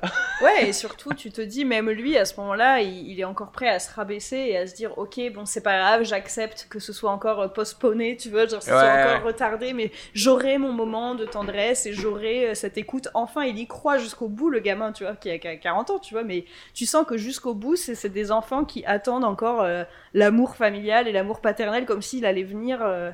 alors que, bah, enfin, il y a aucun espoir. Nous, on le sait en tant que spectateur, mais tu vois qu'ils s'accrochent tous à ça, quoi. Et, d'ailleurs, justement, dans le truc le, final de la saison 1 est. Ouais, le final de la saison 1. Ouais, je, dis, non, ouais, je disais que, comme. Parce que Emma parlait de. Euh, peut-être que la saison 2 était un peu moins bien, effectivement, parce que je suis en train de repenser au, climax de la saison 1 qui se finit sur le mariage de Shivon ah et Tom, là avec, euh, tu sais, ça, ça rappelle un petit peu, c'est genre le parrain, tu sais, les sagas où tout se termine par un gros événement familial qui, qui, qui aggrave complètement la dramaturgie du truc, quoi. Où t'as, où t'as Shivon qui est en train clairement de dire le jour du mariage à son mec qu'elle a envie d'une open relationship, enfin, faut le faire quand même. Euh, tu sais, pour euh, ce côté, c'est, c'est, quelque chose qu'on a, on a été habitué sur des personnages plutôt masculins, en fait, à faire ça. Est-ce qu'on porte clairement comme un bonhomme à dire à sa femme, ouais, écoute, chérie, on se marie, mais je vais, je vais coucher ailleurs, quoi, clairement, et lui, il est là euh, complètement euh, avec euh, avec comment il s'appelle Kendall qui est en train des problèmes d'imprimante ils impriment pas les trucs sur les bonnes imprimantes pour faire des accords. ça c'est complètement dingue quoi. Moi ce que j'adore dans le personnage donc de Shivan là de la fille c'est que pour moi c'est vraiment elle qui ressemble le plus à son père. On est vraiment pour moi dans le copier-coller donc effectivement, c'est ça qui est un peu drôle, c'est que les trois fils ont leurs faiblesses respectives et voilà, et elle, c'est vraiment le sosie de son père euh, et qu'elle prend son mec, elle le prend vraiment, elle lui parle comme de la merde, elle le traite comme de la ah merde et ce rapport, il est dégueulasse, il est gerbant et effectivement cette scène de la saison 2 où pour la première fois il du poing sur la table en disant qu'il est pas heureux, là ça l'a fait réagir. Et euh, quelque part ça j'ai trouvé ça hyper beau parce que c'était euh, assez subtil, tu vois, ils en ont pas fait des caisses sur sa réaction à elle, mais on voit qu'elle a changé de comportement, on voit que là enfin son mec en lui disant, en s'émancipant, comme si d'un coup elle se disait, ok, en fait, il reprend sa place que je lui ai jamais laissée parce que je suis, je suis vraiment une connasse. Et enfin, bah peut-être qu'on va pouvoir avoir un équilibre. Enfin, tu sens qu'il se passe un peu ça. Et la relation du couple, du coup, je, la trouve qu'elle est vachement bien traitée. Là. Euh, à ce moment-là que je trouve c'est c'est vachement bien pensé quoi parce que pendant toute la série effectivement elle le traite mais vraiment comme une sous-merde quoi t'as qu'une envie c'est que lui il s'émancipe mais bon il peut pas parce qu'il est dans la boîte de son beau-père et qu'il attend d'être promu etc et qu'en plus il est trempé aussi dans des sales bises euh, ça c'est ouf mais pour pour le bien de la famille oui en plus dont il est aussi toujours rejeté c'est ça le truc c'est vraiment le côté de c'est tellement toxique cette famille que dès que tu t'en approches, c'est un peu fini. C'est, c'est quand même une des meilleures euh, œuvres euh, artistiques qui, qui, est là pour te dire, tu sais, l'argent ne fait pas le bonheur. Je trouve que c'est la, la plus euh, subtile parce que tu baignes de A à Z dans beaucoup, beaucoup d'argent et que c'est pas aussi débile et manichéen que de dire oui, mais tu n'as pas l'amour, gna gna gna. Non, en fait, on te fait vivre dans le truc. Au début, tu es là, tu fais genre, ah ouais, genre, on prend l'hélico pour aller à côté, etc. mais que tu, mais c'est juste, tu n'as pas de famille en fait. En mm. vrai. C'est ça le, truc. Ouais, ouais. Et puis il y a un gros travail de, de symbolique, euh, bon, qui sont parfois plus subtils que d'autres. Euh, je pense à l'épisode final de la saison 2 où là c'est complètement christique avec le, la scène, tu sais, où ils sont tous à table, et puis euh, à un moment, je crois que c'est Kendall qui est dans la piscine, les bras en croix, etc. Il y a aussi pas mal de, d'images de, croix et de trucs, enfin c'est très très christique, donc c'est, pas là où c'est le plus subtil, mais tu vois, toute cette espèce de... Aussi quand ils arrivent dans la maison, je sais plus quelle maison, à un moment où il y a une puanteur, tu vois, cette espèce de truc de la, d'animal mort, tu sais, vraiment de, de, ah vraiment de, nécrose, quoi, de trucs de gangrène euh, qui va même jusque dans les cheminées avec des animaux morts qui tombent, enfin, t'es vraiment dans un truc à chaque fois hyper symbolique euh, et, malin, quoi. Ouais. Donc, euh, clairement, Une série à regarder. Ouais, ouais, moi c'est, ouais, moi j'adore Succession, je dirais 5 miam sans problème. J'ai un peu peur pour la saison 3 par contre, perso. Euh, parce que clairement, ça sent. Moi, j'ai lu un truc qui est passé récemment où c'était euh, les acteurs parlent de la saison 3. Et euh, là, ça pue le. Ça aurait très bien pu se finir parce que la, le, le, le, le clap final de la saison 2 est très bien par rapport à ce qui se passe entre Kendall et son père. Et en fait, ça aurait pu se terminer comme ça. Et là, j'ai peur qu'il brode un peu, quoi. J'ai peur qu'il ne sache pas trop quoi raconter dans la saison 3. Mais est-ce que, est-ce que, parce que du coup, j'ai lu plusieurs euh, analyses et avis divergents. on va pas spoiler, mais en gros, est-ce que euh, vous pensez que le père a fait exprès de faire en sorte que, que Kendall fasse ce qu'il fait à la fin de la saison 2 Parce qu'en gros, il fait un coup de pute, mais est-ce que est-ce que moi pour moi le père le savait en fait. le contrôle et même jusque là jusque dans sa révolte en fait il est encore une fois la, la pupette enfin le, la marionnette du père vraiment jusque même dans le coup de pute final quoi. Moi je moi je pense qu'il est surpris en parlant du père parce que la la scène ce face à face entre Kendall et son père est une des scènes les plus bouleversantes de la série je pense où clairement il explique à son fils que euh, il a jamais eu ce qu'il fallait pour euh, pour être au top quoi et c'est c'est extrêmement violent et moi, je, il me semble, moi, c'est mon avis perso, mais je, le, ce, fameux rictus dont on a parlé de, du daron, là, je pense que c'est une agréable surprise pour lui. Moi, je l'interprète comme ça. Pour moi, c'est. Euh, c'est semi-surprise, c'est-à-dire qu'il se dit ok, mon message est passé. Oui, moi, c'est ça. C'est-à-dire que comme d'habitude pour moi, effectivement, je pense qu'il le contrôlait par euh, de la méchanceté en fait. Mm. Euh, mais après, il voulait, c'est-à-dire qu'il ça pouvait aller dans les deux sens quand même. C'est-à-dire mm. que du coup, la réponse était OK, donc il est quand même comme moi. Mm. Et donc. C'est bien le euh, fils de son père, quoi. En ouais, voilà. Ouais, ouais. Non, mais en tout cas, ouais, c'est une série qui, qui laisse. Euh, qui laisse jamais, euh, je pense, froid. Chaque épisode euh, remue euh, des choses profondes et c'est agréable parce que moi, ça fait très longtemps que j'avais bah, pas vu une série avec un. Moi, je connais deux types de personnes, c'est-à-dire qu'il y a ceux qui adorent et ceux qui ne peuvent pas regarder. Oui, ça, mais ça m'étonne pas. Je pense qu'on peut être trop. C'est trop, violent psychologiquement. C'est un peu certaines personnes qui avaient dit ça du Joker. ouais. C'est soit t'adores, mais soit c'est vraiment non. Je, ça pour moi, ça c'est eu totalement une réussite. C'est-à-dire, tu vois, il y a, y a, jamais quelqu'un qui m'a dit, ouais, j'ai regardé euh, quatre épisodes de Succession, ouais, bof, tu vois. Ouais, ouais. c'est, personne m'a dit ça. Soit c'est vraiment. ou alors les gens qui n'arrivent pas à passer au-delà le fait de. Par exemple, c'est mon, mon, père est comme ça. Mon père n'a pas. C'est l'argent qui dégueule partout en fait. Tu sais, c'est pas ça peut dégoûter quoi. Tu vois, d'être d'être au milieu des ultra riches en permanence, surtout dans, dans l'époque qu'on traverse, c'est depuis 10-15 euh, ans là. Euh, et par exemple, je sais que j'avais conseillé la série à, à, mes parents et mon père n'a pas pu passer outre ce truc euh, de l'argent, euh, l'argent ostentatoire en permanence, quoi. Ouais. Bon, en tout cas, fin de séance recommande Succession. On va ah regarder ça et peut-être qu'on fera un épisode spécial quand l'épisode 1 de la saison 3 ressortira comme ça. Il y a une date? Non, pas encore. Bah pas encore parce que du coup avec le Covid, je pense qu'il y a pas mal de tournages qui ont été repoussés. Donc je sais pas trop pour, les dates ben, Ils étaient sur un, sur un calendrier classique de, de, de grosses séries HBO où normalement, après Covid, ça devait être sorti sur la période de octobre-novembre, quoi, comme quand ils sortent des, des, des grosses séries.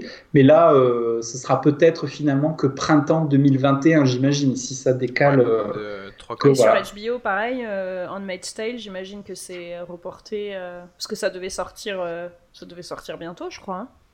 Euh, yes, c'est sur, euh, c'est sur Hulu ah, ça. Euh, mais alors eux, je sais pas parce que c'est vrai que parfois ils sortent des trucs pendant l'été.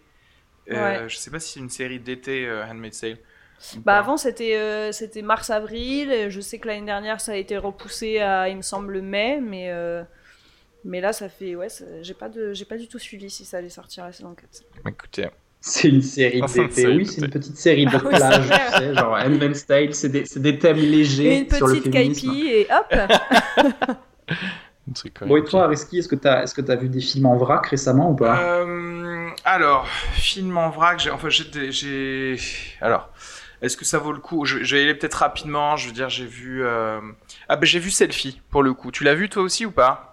Ah oui, je l'ai eh vu. ben, j'ai vu Avec Sophie. On, a passé un Et bon ben voilà, j'ai, alors je savais pas que c'était un film à sketch en fait. Mm. Et donc, euh, et, voilà. et c'était un film à sketch et que j'ai trouvé drôle. Voilà. Donc pour, pour moi, c'est un Black Mirror français, mais de, mais, mais, de fun. Et, tellement.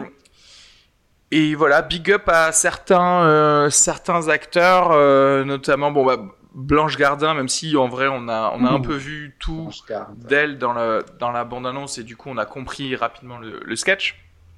Il y a des twists sympas pour, pour chacun des, euh, des, des, des, sketchs. Euh, Manu Payet, j'ai beaucoup mm. aimé euh, le, ah segment avec Manu Payet qui était très drôle et qui joue, je trouve, très très bien. C'est l'un des humoristes que je trouve les plus crédibles comme ça. Euh, et j'ai bien aimé aussi le, le segment sur le, l'espèce de faux Tinder, tu sais, le Tinder où ah t'es noté euh, et que c'était pas mal. C'était un mec qui, du coup, vous était tombé amoureux d'une meuf en vrai. Il sait qu'elle est sur un Tinder euh, avec une certaine note. Mais lui, il a pas la note assez haute pour, euh, pour ne serait-ce qu'aller lui parler. Du coup, il se pump up sa note et finalement, il se rend compte que non, ce qu'il veut, c'est c'est une meuf qui a une plus basse note et il essaie de. Enfin bref, c'est. C'est vraiment Black Mirror. Euh, du ouais, voilà. Euh, et puis il y a, tu sais, ce sketch où il y a Elsa Zieberstein qui joue une prof de français ah qui tombe amoureuse sur euh, sur tweet interposé de battle avec un YouTuber star un peu décérébré, tu sais, qui qui, par Max C'est pas, mal parce que en fait, ce qui est marrant dans Selfie, c'est qu'il y a un, il y a un déséquilibre dans la longueur des sketchs qui fait que tu en as qui sont plus courts que d'autres. Euh, c'est monté un petit peu en intercalé, ce qui fait que c'est tu peux pas vraiment savoir euh, à quel moment ça va se finir, donc ça laisse place à beaucoup de surprises. Et, euh, et clairement, Blanche Gardin en maman youtubeuse, mais c'est juste mais de la folie quoi. C'est-à-dire que clairement, pour dire le, le personnage, c'est que c'est une maman qui fait une page YouTube parce que son enfant a une maladie et elle essaie de faire du, du bon sentiment et du like et du, du fundraising pour son fils qui est malade. Et le problème, c'est qu'une fois que son fils guérit, elle a tellement pris goût au YouTubing qu'elle veut continuer à faire du YouTubing avec son mari c'est complètement égoïste. Euh, il y a, euh, c'est il y a des choses subtiles que tu vois en arrière-plan et qui pay off à chaque fois à la fin. Et je trouve ça intelligent. Il y a plein aussi de personnages secondaires qui sont des personnages tertiaires dans chacun des autres sketchs. Et ça je trouve ça très drôle aussi. Donc vraiment euh, alors pour le coup enfin dommage pas de bol que parce que je crois que c'était quoi? Un, un, peu avant le confinement hein, c'est ça hein, que Selfie est sorti euh, ou? c'était sorti au cinéma je ouais, crois hein, ou alors c'était bien sorti ouais bah, alors je sais pas trop quelle était la réception euh, à l'époque mais en tout cas franchement mais c'est dommage parce que c'est pas quand tu vois le, le packaging, c'est pas du tout ce que le packaging te laisse penser parce que tu t'attends vraiment à un truc genre euh, Ibiza avec Christian Clavier, quoi, clairement quand tu vois le, le, visuel. Et en fait, pas du tout. C'est ce que tu dis, c'est un produit assez euh, assez intéressant, quoi. T'es un peu comme euh, parce que moi j'avais bien aimé Infidèle de avec Jean Dujardin et c'était cool. Et, et, là il y a un peu, c'est pas, c'est un peu différent dans, dans l'humour parce qu'Infidèle c'est quand même du assez haut niveau. Mais là, il y a quand même des moments, euh, c'est très marrant, quoi. Euh, il y, a, y, a un regard assez, assez, assez moqueur sur le, nous avec nos téléphones portables, parce que clairement, et ça finit avec un mariage sur une île où il y a personne qui a du réseau, où ils arrivent à marquer avec un piquet dans l'eau le seul endroit de l'île où il y a du réseau, ils vont tous avec leur téléphone un peu, euh, c'est c'est assez cool en fait. Donc je conseille vraiment Selfie pour passer une bonne soirée euh, marrante. Absolument. Et euh, j'étais dans un binge de plusieurs euh, autres films français où bon bah là par contre c'était assez nul quoi. J'ai vu le film de Cédric Lapiche deux mois. Ah oui, ah, je voulais le voir. Eh ben, c'est pas très bien. Euh, ah ouais. En fait, c'est clairement un film. En fait, je me suis vachement rendu compte de ça euh, également pour euh, l'autre film que j'ai vu qui s'appelle Fête de famille avec euh, entre autres Catherine Deneuve, Vincent Macaigne et tout ça. je me suis rendu compte qu'au final, le, pour la plupart des films français, bah, le cinéma français, c'est des mecs de 60 ans qui font des films pour leurs amis ou leur couple d'amis de 60 ans. Euh, même s'il y a des jeunes et des jeunes premiers dedans, il y a des choses explicatives dans les dialogues, des choses comme ça, où tu te dis, ah ok, en fait, ce film n'est pas un film fait pour euh, tout le monde, en fait, mm. c'est juste pour certaines castes de, de, gens, des dialogues horribles. Là, je, c'est pareil pour les deux films, hein. je vous le dis direct, euh, Fête de famille, deux mois, c'est génial parce que vous pouvez faire pause après que quelqu'un ait, ait parlé et dire ok est-ce que quelqu'un parle comme ça dans sa vie? Non c'est faux.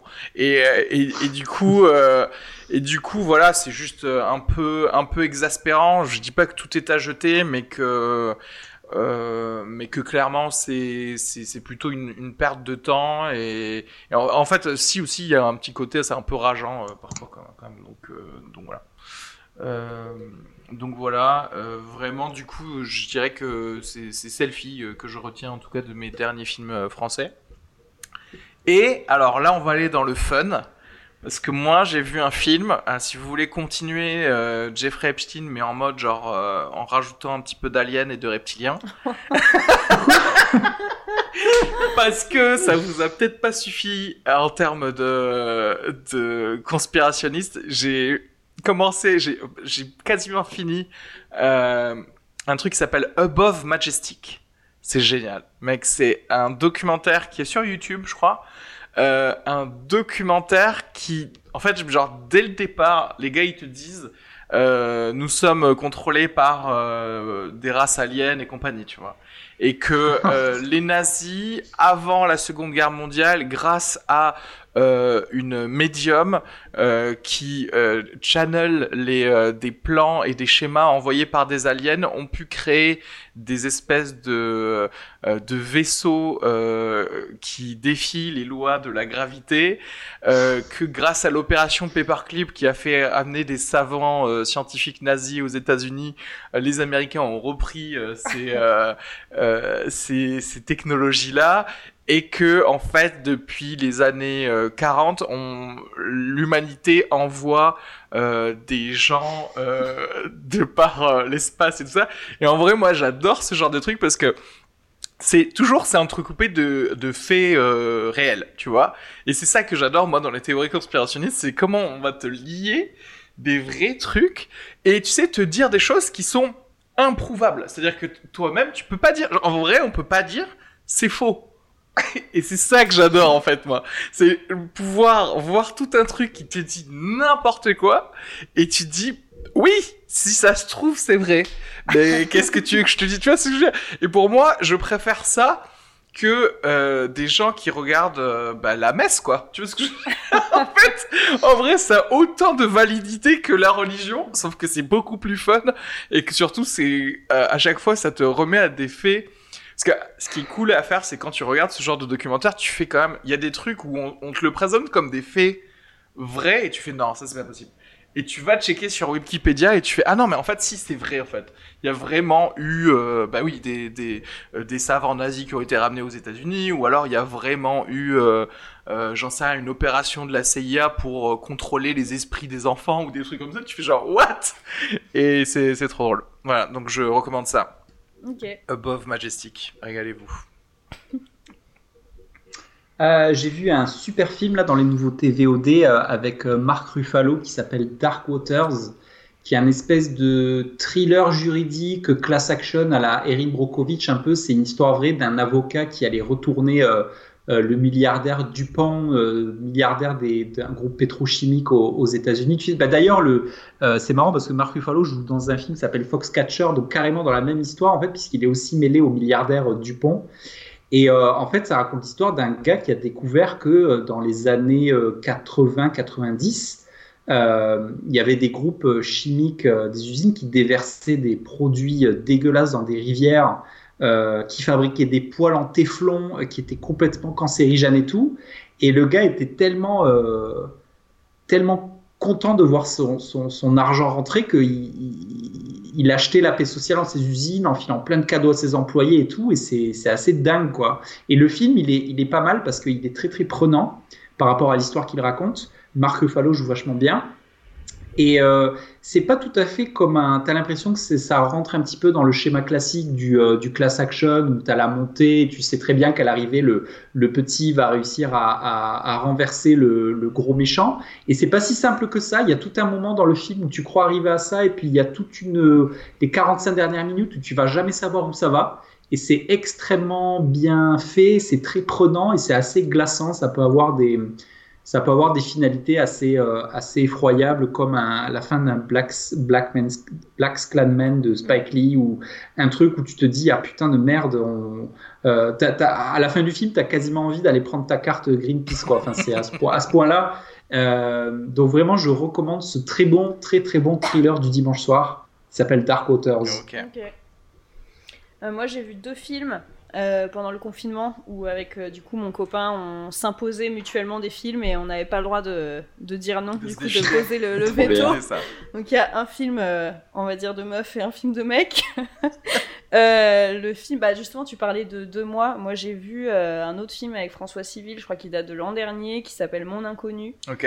Et oh franchement je m'attendais à ce que ce soit hyper niais mais moi j'ai vraiment je me suis bien marrée parce que contrairement à, apparemment à deux mois où les dialogues tu dis mais qui dit ça? Bah, je trouve que dans Mon Inconnu, même si, ok, le scénar, euh, c'est euh, soi-disant la faille spatio-temporelle où il se réveille et sa femme ne le reconnaît plus, et il faut refaire tout le truc en inverse, etc. Bon, le scénar est classique, mais il y a des scènes qui sont vraiment drôles, et je trouve qu'au niveau de l'oralité, c'est assez frais et ça ah, se regarde plutôt cool. Ouais, c'est plutôt bonne surprise, bonne comédie romantique du dimanche soir.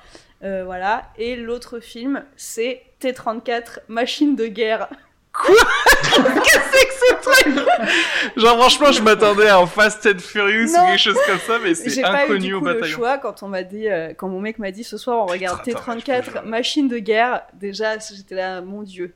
Et en fait, donc film de propagande soviétique. Euh... avec des batailles de chars. Ah de oui, voilà.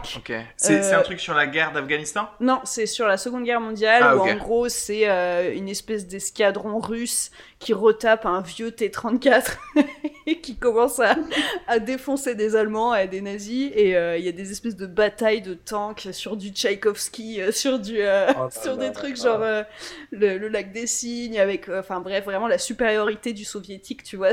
Et c'est premier Doug à fond pour eux, mais du coup, ça se regarde, mais c'est à mourir de rire. Faut... Enfin, voilà, franchement, j'ai passé un super moment, quoi. Ah, quand même. Et, euh, ouais, ouais, non, mais c'est vraiment. Euh, parce qu'en plus, on s'était fait une série de films de guerre. On avait maté juste avant, je crois. Euh, comment ça s'appelle Stalingrad. Ok. Et donc là, à fond, premier dog, tu vois, le truc hyper sérieux. J'aimerais que vous soyez resté sur le front russe quand même. tu sais, ils auraient pu regarder autre chose. Il m'a montré T-34 machine de guerre, donc je recommande parce que c'est vraiment drôle. C'est très, très, très marrant. Ok. Bon, et bah du coup, on peut, on peut garder ça euh, en tête. Attends, j'essaie de te, te mettre euh, on screen, euh, Jean-Yves. Ok. bon, bah parfait. Je pense qu'on a fait le tour de, de, tout, de tout ce qu'il y avait à voir ces, ces derniers temps. quelque chose à rajouter? Non? Bah, aller au cinéma. Prenez, prenez, prenez soin de vous. Ouais, hein, c'est ça. Et, euh, Portez un masque. et ouais, et puis euh, on a hâte de, on a hâte de, vous, de savoir ce que vous allez aller voir dans les jours qui viennent. Et puis nous, euh, bah alors peut-être pas. Ah si, quoique si c'est si c'est en début juillet, peut-être un Tenet, mais peut-être un, un, un, petit rendez-vous avant Tenet. S'il y a une sortie. Ah ben, de toute façon, il est clair, je sais pas ce que tu en penses, mais moi, il est clair que le prochain, si, on, si le prochain épisode, ça peut être Tenet, c'est cool. Euh, après, à voir quand est-ce qu'il sort. Est-ce qu'il va sortir début juillet, fin juillet? À voir. S'il sort fin juillet, on peut très bien se refaire un petit épisode euh, sur une sortie euh, du moment. Mais, mais ouais, Tenet, c'est clair que ça va être un, gros rendez-vous de cinéma. En tout cas, merci à tous. C'est vrai que j'en ai pas parlé, mais il y a eu des, des petits commentaires. Il y a eu le, le, spot du rire Léopold, là. ah oui.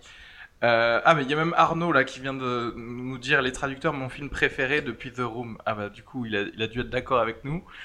Il y avait aussi, euh, il me semble, Mélanie et qui donc, qui, qui d'autres Il y avait Mirror FR aussi sur, sur Twitch qui nous avait envoyé des messages. Merci à tous.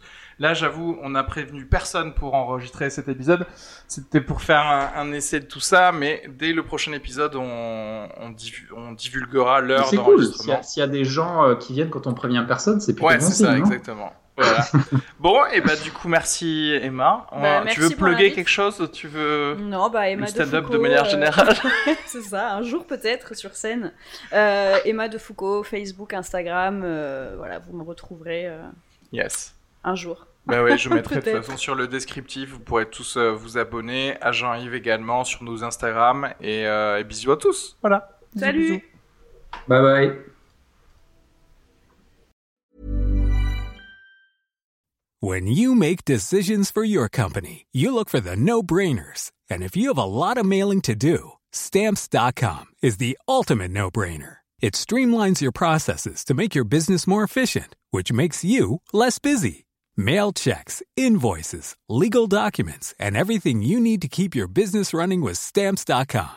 Seamlessly connect with every major marketplace and shopping cart. Schedule package pickups and see your cheapest and fastest shipping options from different carriers. With rates up to 89% off USPS and UPS rates. And with the Stamps.com mobile app, you can take care of mailing and shipping wherever you are. Make the same no-brainer decision as over 1 million other businesses with Stamps.com. Sign up with code PROGRAM for a four-week trial, plus free postage and a free digital scale. No long-term commitments or contracts.